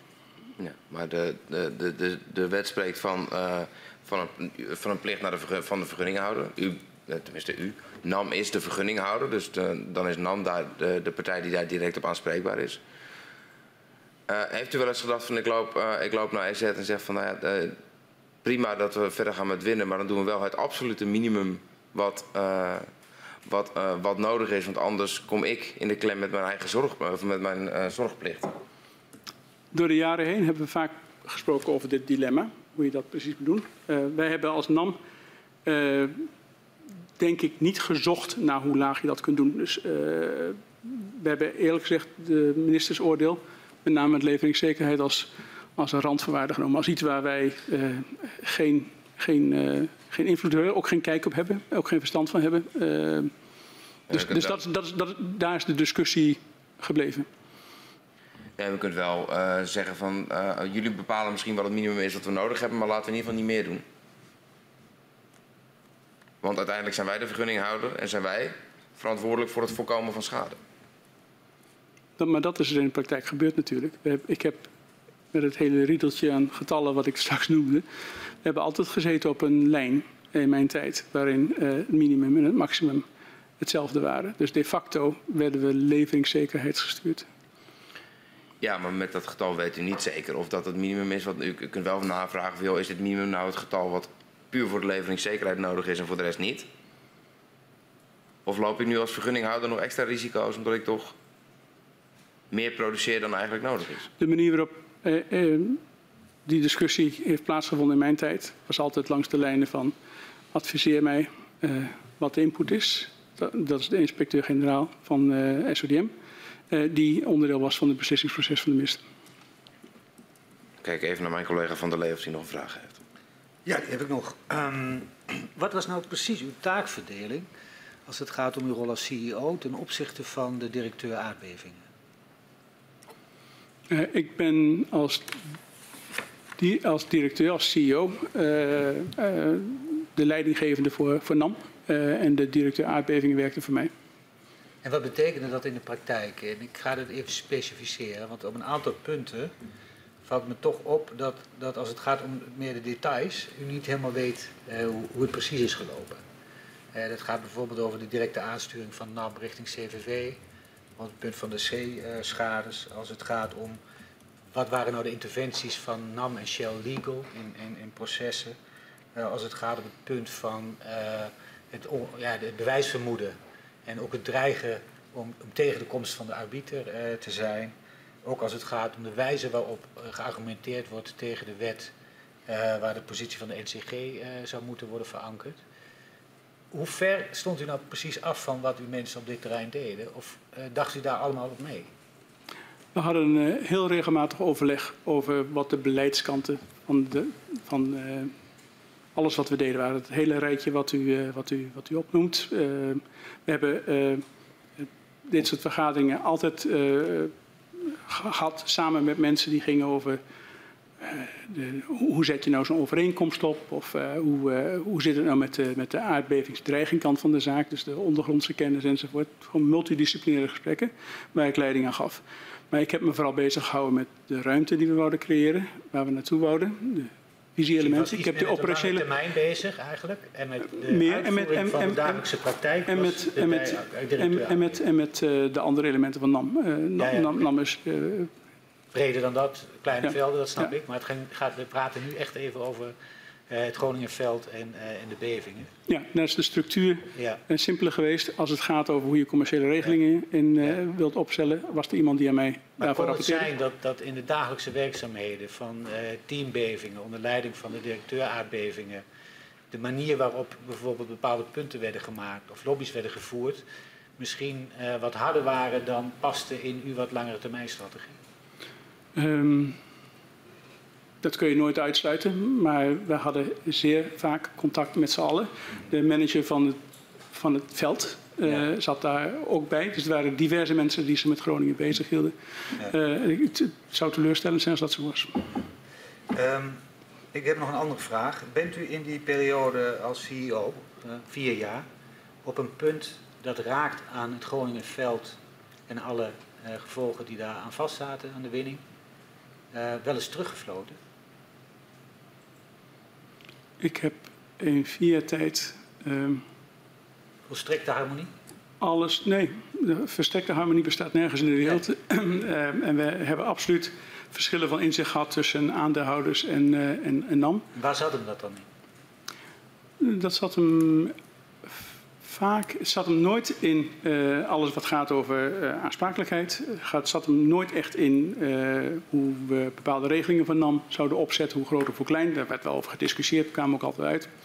Ik denk dat het altijd een beetje schuurde daar waar wij als NAM eh, nadrukkelijke eh, dingen wouden trekken bij de aansprakelijkheid. En eh, de aandeelhouders eh, van wat meer afstand eh, dat wel eens eh, eh, misschien niet zo handig vonden. Of rond te veel. ruimhartigheid. ruimhartigheid. Nou, er zit wel een stuk van bij, maar ruimhartigheid is meer dan alleen maar geld natuurlijk. En uh, ruimhartigheid uh, over hoe, wat, je, wat je doet en wat je uitreikt, daar, daar zat altijd wel een discussie in. Ook omdat het geen wetenschap is. Dat is heel moeilijk om precies te bepalen wat je nou wilt. En hoe dichter je bij het Groningenveld zit, hoe, uh, hoe dan, dan, beoordeel je dat net wat anders. Ja, ja. ja. U sprak ook over dat duivelse dilemma. Um, de, de, mijnbouwwet is eigenlijk vrij helder als het gaat om de verantwoordelijkheid die de exploitant heeft. Uh, tegelijkertijd bij het Groningenveld speelt het issue van leveringszekerheid. Dat heeft u meerdere malen benoemd. Maar het gaat natuurlijk ook om uh, de opbrengsten. In hoeverre speelde dat nou een rol bij de discussies? Ik denk dat je als je aandeelhouders bent, uh, ja, altijd uh, geïnteresseerd, zorgen, interesse hebt voor productieniveaus. Wij hebben daar uh, als NAM uh, zelden over gediscussieerd, omdat aandeelhouders, we hebben er drie, uh, overheid, ESSO en, en, en, Shell, gewoon misschien wel net wat anders in, in, in, dachten. Dus, dus die discussies, als die hebben plaatsgevonden, hebben die plaatsgevonden meer buiten NAM's zichtveld dan met NAM erbij. Is dat niet toch vreemd? Want de, de grootste asset van NAM is het Groningenveld. Ja. Het is ook evident dat door de jaren heen de waarde daarvan uh, significant daalde, doordat er moest worden ingegrepen, terwijl de kosten, de versterking, de schade, toenamen. Ja. Dan is het toch uh, een, een, belangrijk discussiepunt tussen de directeur van zo'n bedrijf en de aandeelhouders. Ja, en, en tegelijkertijd moet je zeggen dat de discussie zo rond Groningen zo uniek is. Het is zo speciaal en anders. Dat de aandeelhouders onderling ongetwijfeld hebben geanalyseerd en gediscussieerd en uh, hebben nagedacht over, over uh, winstgevendheid en de uitdaging dat ging inderdaad. U om. Ja, maar dat was eerlijk gezegd niet iets waar ik mij bezig mee kon of hoefde te houden. gewoon omdat het al zo lastig en zo gecompliceerd lag. Maar had u nou zelf het gevoel in control te zijn? Uh, het, het, hele aparte is dat als dat gaat voor één ander veld dan het Groningenveld, in NAM, is het antwoord absoluut ja. Die kon, uh, dat was echt een normale CEO-rol. Yeah. Daar waar het ging om Groningen, moeten we gewoon accepteren dat de uitdaging binnen één of twee jaar zo ontzettend groot is geworden dat er gewoon een hele andere uh, dynamiek geldt, ook als het gaat om dit soort zaken. Het is natuurlijk een, een, een, een, een veld waarbij de overheid een hele grote rol heeft, waarbij de beslissingen ontzettend veel invloed hebben op Nederland. Ja. Uh, en over het in de kou zetten van ja, Nederland. De complexiteit heeft u uitgelegd, maar mijn vraag was eigenlijk vrij simpel. Had u als het ging om het Groningenveld en alle gevolgen het gevoel in controle te zijn? Uh, de, uh, absoluut aan de operationele kant. maar uw vraag begon met van de, de, winstgevendheid van Groningen. Ja. En dat lag voor, voor Groningenveld niet op mijn tafel. ik heb me nooit afgerekend nooit bediscussieerd. Ik heb geen performance reviews of hoe je dat maar wilt noemen gehad over de winstgevendheid van Groningen. Ik weet wel dat het heel scherp en, en, en, en duidelijk op de tafel lag van de aandeelhouders. Maar die hadden andere gremia om daarover te discussiëren. Op het punt van uh, NAM op afstand. Uh, en dan op een gegeven moment niet meer via de NCG, maar het wordt het publiek. De achterkant problematiek. Lijkt die uh, te suggereren dat er een verschil zit in, in, in controle, uitoefenen op wat er gebeurt versus het verliezen van de greep op de portemonnee. Wat is dat verschil? Nee, de, uh, als je NAM op afstand doet en je hebt een, bijvoorbeeld een fonds, wat wordt beheerd door de overheid, uh, en je werkt alleen met de overheid, dan kun je gewoon hele makkelijke, specifieke afspraken maken over hoe het met aansprakelijkheid zit. En het financiële element van aansprakelijkheid kun je ook afspraken over maken. Je kunt dat eventueel laten controleren door derde of daar kun je allerlei structuren voor verzinnen.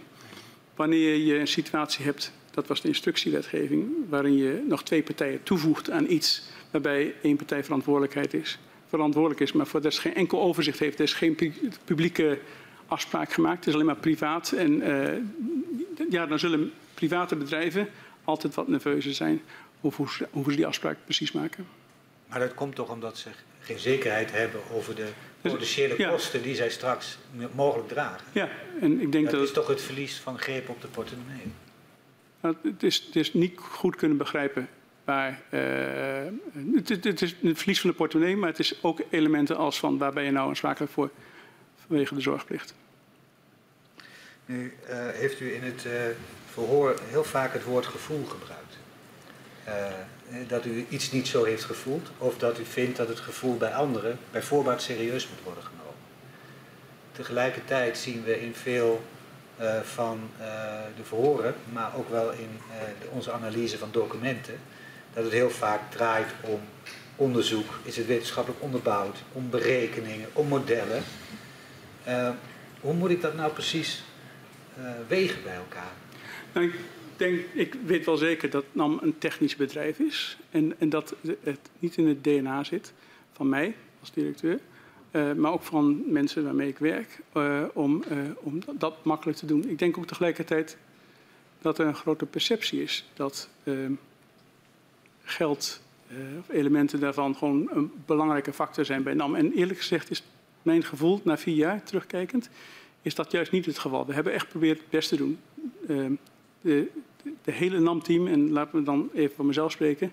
Ik heb nadrukkelijk geprobeerd echt uiterst best te doen om te zorgen dat de Groningen uiteindelijk beter wordt bediend met het gevoel waar een, stuk gevoel bij zit uh, en misschien ook een stukje techniek. Maar uh, uiteindelijk is NAM nog steeds een, uh, een redelijk technisch bedrijf en ben ik ook een redelijk technische CEO geweest. We gaan naar een afronding. Wanneer beseft u en de aandeelhouders nou eigenlijk voor het eerst dat de gaswinning in Groningen vervoegd beëindigd moest worden? Dat is, daar is geen uh, precies tijdstip op te zetten. Uh, aandeelhouders, NAM, maken zo'n inschatting op hun eigen manier, op verschillende manieren. Ik denk dat het beeld dat, dat, we, dat we dit met z'n allen niet moeten willen, al in 2016, 2017 begon, heeft ook een beetje te maken met de maakbaarheid van het probleem. Dat wordt wat jullie vorige week bediscussiëren. Ehm, ja, en dat is een gevoel wat zich ontwikkelt. Wanneer beseft u dat het niet meer maakbaar was? Ik had het gevoel uh, in de uh, loop van 2017 dat, het, dat uh, de versterkingsopgave ehm, te moeilijk zou zijn. En, en alleen omdat de productieniveaus op dat moment ook om diverse redenen werden aangepast naar beneden zat het nog een beetje op de rand. Maar je, je voelt gewoon dat je uh, niet het, uh, het, vertrouwen kunt terugbrengen. Ook niet met een NCG of met een uh, anders bij de Groningers. Die, die, die, hier zo door, door geraakt zijn geweest. En dat is eigenlijk het punt waarop je denkt van dan moet je iets anders willen. Wat had u anders kunnen of willen doen? Veel sneller de algemene roep en behoefte om NAM ertussenuit te krijgen, uh, vorm en gestalte willen geven. Um, ja, dat is denk ik de grootste gemiste kans. En ik denk dat uh, wij als semi-overheid hebben geopereerd. We hebben dingen aangepakt die we niet goed konden, waarbij we niet de regie konden nemen, we hadden hulp voor nodig. En waarbij we nooit als onafhankelijke zouden, zouden worden beschouwd. Dus die rol de, nam tussen de burger en, uh, en de overheid in, hadden we, hadden we sneller moeten, een, een weg moeten vinden om dat op een meer betrouwbare, geloofwaardige manier te doen voor de burger. Zegt u daarmee dan eigenlijk dat NAM in de weg stond van een oplossing? Ik denk dat de afspraken over verantwoordelijkheid uh, en, en, hoe je dat nou precies doet, dat we die eerder bij elkaar hadden moeten brengen. Uh, en ik denk dat dat beter bij de overheid was geweest dan bij NAM. Uh, en uh, daarom denk ik dat we dat hadden moeten versnellen. Dat is mijn reflectie. Wat is de belangrijkste les voor u van dit hele Groningen dossier? Um, mijn, grootste, mijn belangrijkste les is denk ik dat we elkaar al te lang kwijt zijn geraakt. Groningen en de NAM. het hele draagvlak waarvan we allemaal het belang zien, uh, dat, uh, dat hebben we niet meer weten terug te vinden. Uh, Alders zei bij zijn aanstelling, je moet vertrouwen hebben in de toekomst, maar vertrouwen komt te voet en gaat te paard. En daar hebben hier heel veel paarden rondgelopen. En ik denk dat dat een hele goede analyse was. En in de drie, vier jaar tijd, ondanks mijn intentie om dat echt zo goed mogelijk een duw te geven, is dat gewoon de facto niet gelukt. Dank. Wij zijn uh, uitgevraagd. Dus uh, ik uh, dank u voor uw medewerking. Geldt ook voor uw steunverlening. Ik verzoek de griffier om u beiden naar buiten te begrijpen. Dank u wel.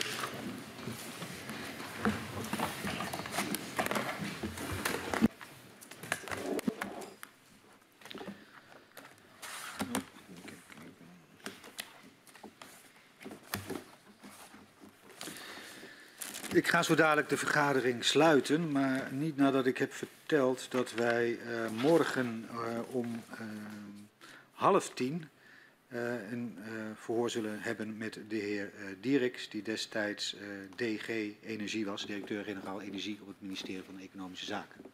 Ik sluit de vergadering.